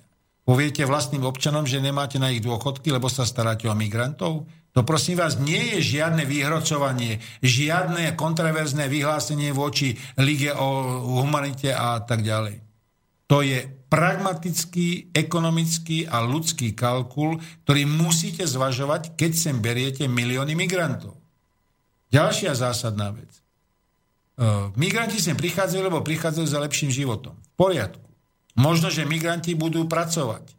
Nehovorím o štúdiách, ktoré ukazujú, že bohužiaľ veľká časť migrantov zostáva žiť v getách mimo centier miest, zostávajú v getách, ktoré sú vlastné ich kultúre, hovoria vlastným jazykom, neintegrujú sa do spoločnosti. Klasicky ste to videli v 2006 vo Francúzsku, kde najväčšia časť nepokojov prebiehala práve v týchto satelitných mestách okolo veľkých francúzských miest, kde frustrácia mladých, ktorí nezískali prácu, nedostali to bohatstvo, za ktorým sa ťahali, vedie k tomu, že sa posilňuje jednak vtedy nespokojnosť a dneska to máte privižencov islamského štátu. Tretia rovina, ktorá súvisí bohužiaľ s migráciou, či sa nám to páči alebo nie, myslíte si, že bola náhoda, že predtým každý migrant musel byť minimálne mesiac v zdravotnej karanténe, pretože sa s nimi sem dostávajú choroby, na ktoré my nemáme imunitu. Naši doktori sa s nimi nestretávali. Dokonca sú prípady, kde je to choroba, o ktorej ani nečítali. Myslíte si, že to nie je tak vážne riziko v čase obrovských pohybov ľudí, nielen migrantov, ale aj turistov? Viete dobre, že sú modelové scenáre, že pokiaľ by vypukla pandémia, do 48 hodín sa týka celej planety. Nechcem nikoho strašiť, ale toto sú všetky dimenzie. A pokiaľ niekto hovorí len o tej bagete a deke, tak prosím vás, zavádza a klame, lebo je to o mnoho neporovnateľne zložitejší komplex.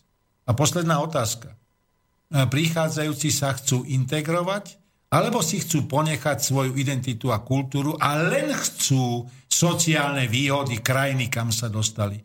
Prečo sa netlačia do Portugalska alebo do Španielska, ale tlačia sa len do Nemecka, do Švédska? Je to náhoda? Nič zlo? Fantastické. Dobre, e, neviem, môžeme ešte tie ďalšie dve otázky dať? Tak. Dobre, tak dáme, táto otázka je z takej politickej ekonomie. Čo by sa stalo, keby vo voľbách 80% ľudí sa rozhodlo bojkotovať voľby? Tým by, že zneplatnili svoj hlas. A akú legitimitu budú mať voľby? Budú demokratické alebo bude legalizovaná diktatúra? No, na tieto otázky je taká krásna odpoveď, ktorá sa občas objavuje. Najlepšie v tejto situácii mať osvieteného diktátora, ktorý neskôr zasne lampu a bude neosvietený. Je fakt pravda, že legitimita výsledkov volie, pri ktorých 80% by nevolilo, by bola e, vlastne nulová.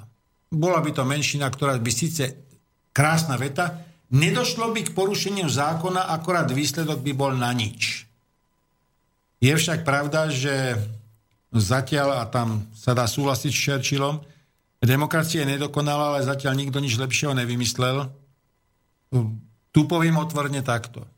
Možno, že by muselo byť druhé skrutínium a v tom druhom skrutíniu by museli pristúpiť noví predstavitelia, noví lídry a nové politické strany, ktoré by museli predložiť nejaký úplne iný program, pretože tento postoj voličov by jasne ukázal, že neexistuje rozdiel medzi stranami, ktoré vstúpili do volebnej súťaže a že všetky strany sú mimo záujmov väčšiny voličov. Nepovažujte to za ďalšiu otázku, ale toto sa fakt chcem úprimne spýtať. Keď ste hovorili o, tých, e, o tom bode, v ktorom sa vlastne všetky tie tektonické krivky stretnú a bol to nejaký rok 2016, ak by teda ďalšia vláda sa dostala do situácie, že bude musieť byť znova volená, alebo museli by byť znova ďalšie voľby. E, nemalo by to nejaké katastrofálne dôsledky práve v tom, že vznikla by alebo nebola by žiadna vláda a prichádzali by ďalšie a ďalšie takéto krízové situácie, ako teraz v roku 2015 migrácia. Nezabudnite, že bez vlády nebudeme, pretože potom platí pokračovanie vlády, ktorá je doteraz až do vytvorenia novej vlády a na základe nových volebných výsledkov. To je prvá vec, čiže bez vlády by nenastalo v žiadnom prípade. Druhá otázka, ktorá tu je, E, či by e, to bola vláda viacerých zoskupení, alebo by to bola je vláda jednej druhej strany. A tretia zásadná otázka je, čo by tie vlády ponúkli. Aký by bol vládny program, nehovorím volebný, ale aký by bol vládny program. Reagovali by na tie zásadné výzvy, ktoré budú stať pred nami, alebo by bol tzv. Um, udržiavací program. To znamená, niečo pomeníme, nejaké drobnosti posunieme a pôjdeme ďalej tak, ako doteraz. Ak je krízový stav, v žiadnom prípade nemôže byť udržiavací stav. V tomto slova zmysle si musíme položiť otázku, či politické elity sú na výške veľkosti dnešných problémov. Ak nie, musíte zvažovať, čo ďalej. Ako národ, ako jednotlivec i ako politická štruktúra. No, ďakujem. To boli také slova, že to bol skoro až záver, tak ani neviem, či dať ďalšiu otázku. Ešte, ešte. jednu. Áno, dá, no, tak keď áno, tak hej. Tak e, prišla otázka od Miloslava. Dobrý deň. Neviem, ako začať a či, sa, či tu sa vôbec dá už niekomu veriť, ale nedá mi povedať toto. Pokiaľ sa Slováci nezobudia v týchto voľbách, čo prídu, tak budú trpko lutovať následujúce 4 roky. Ja mám už svoj vek a nechal som tejto spoločnosti 35 rokov najkrajších v mojom živote a verte mi, že s manželkou uvažujeme opustiť krajinu, ktorú už opustilo spústu ľudí, ktorí mali ambície ešte niečo urobiť. Je to tu hrozné. Kto nám vládne a diktuje život? No horšie ako komunisti. Nie je tu istota a bezpečie.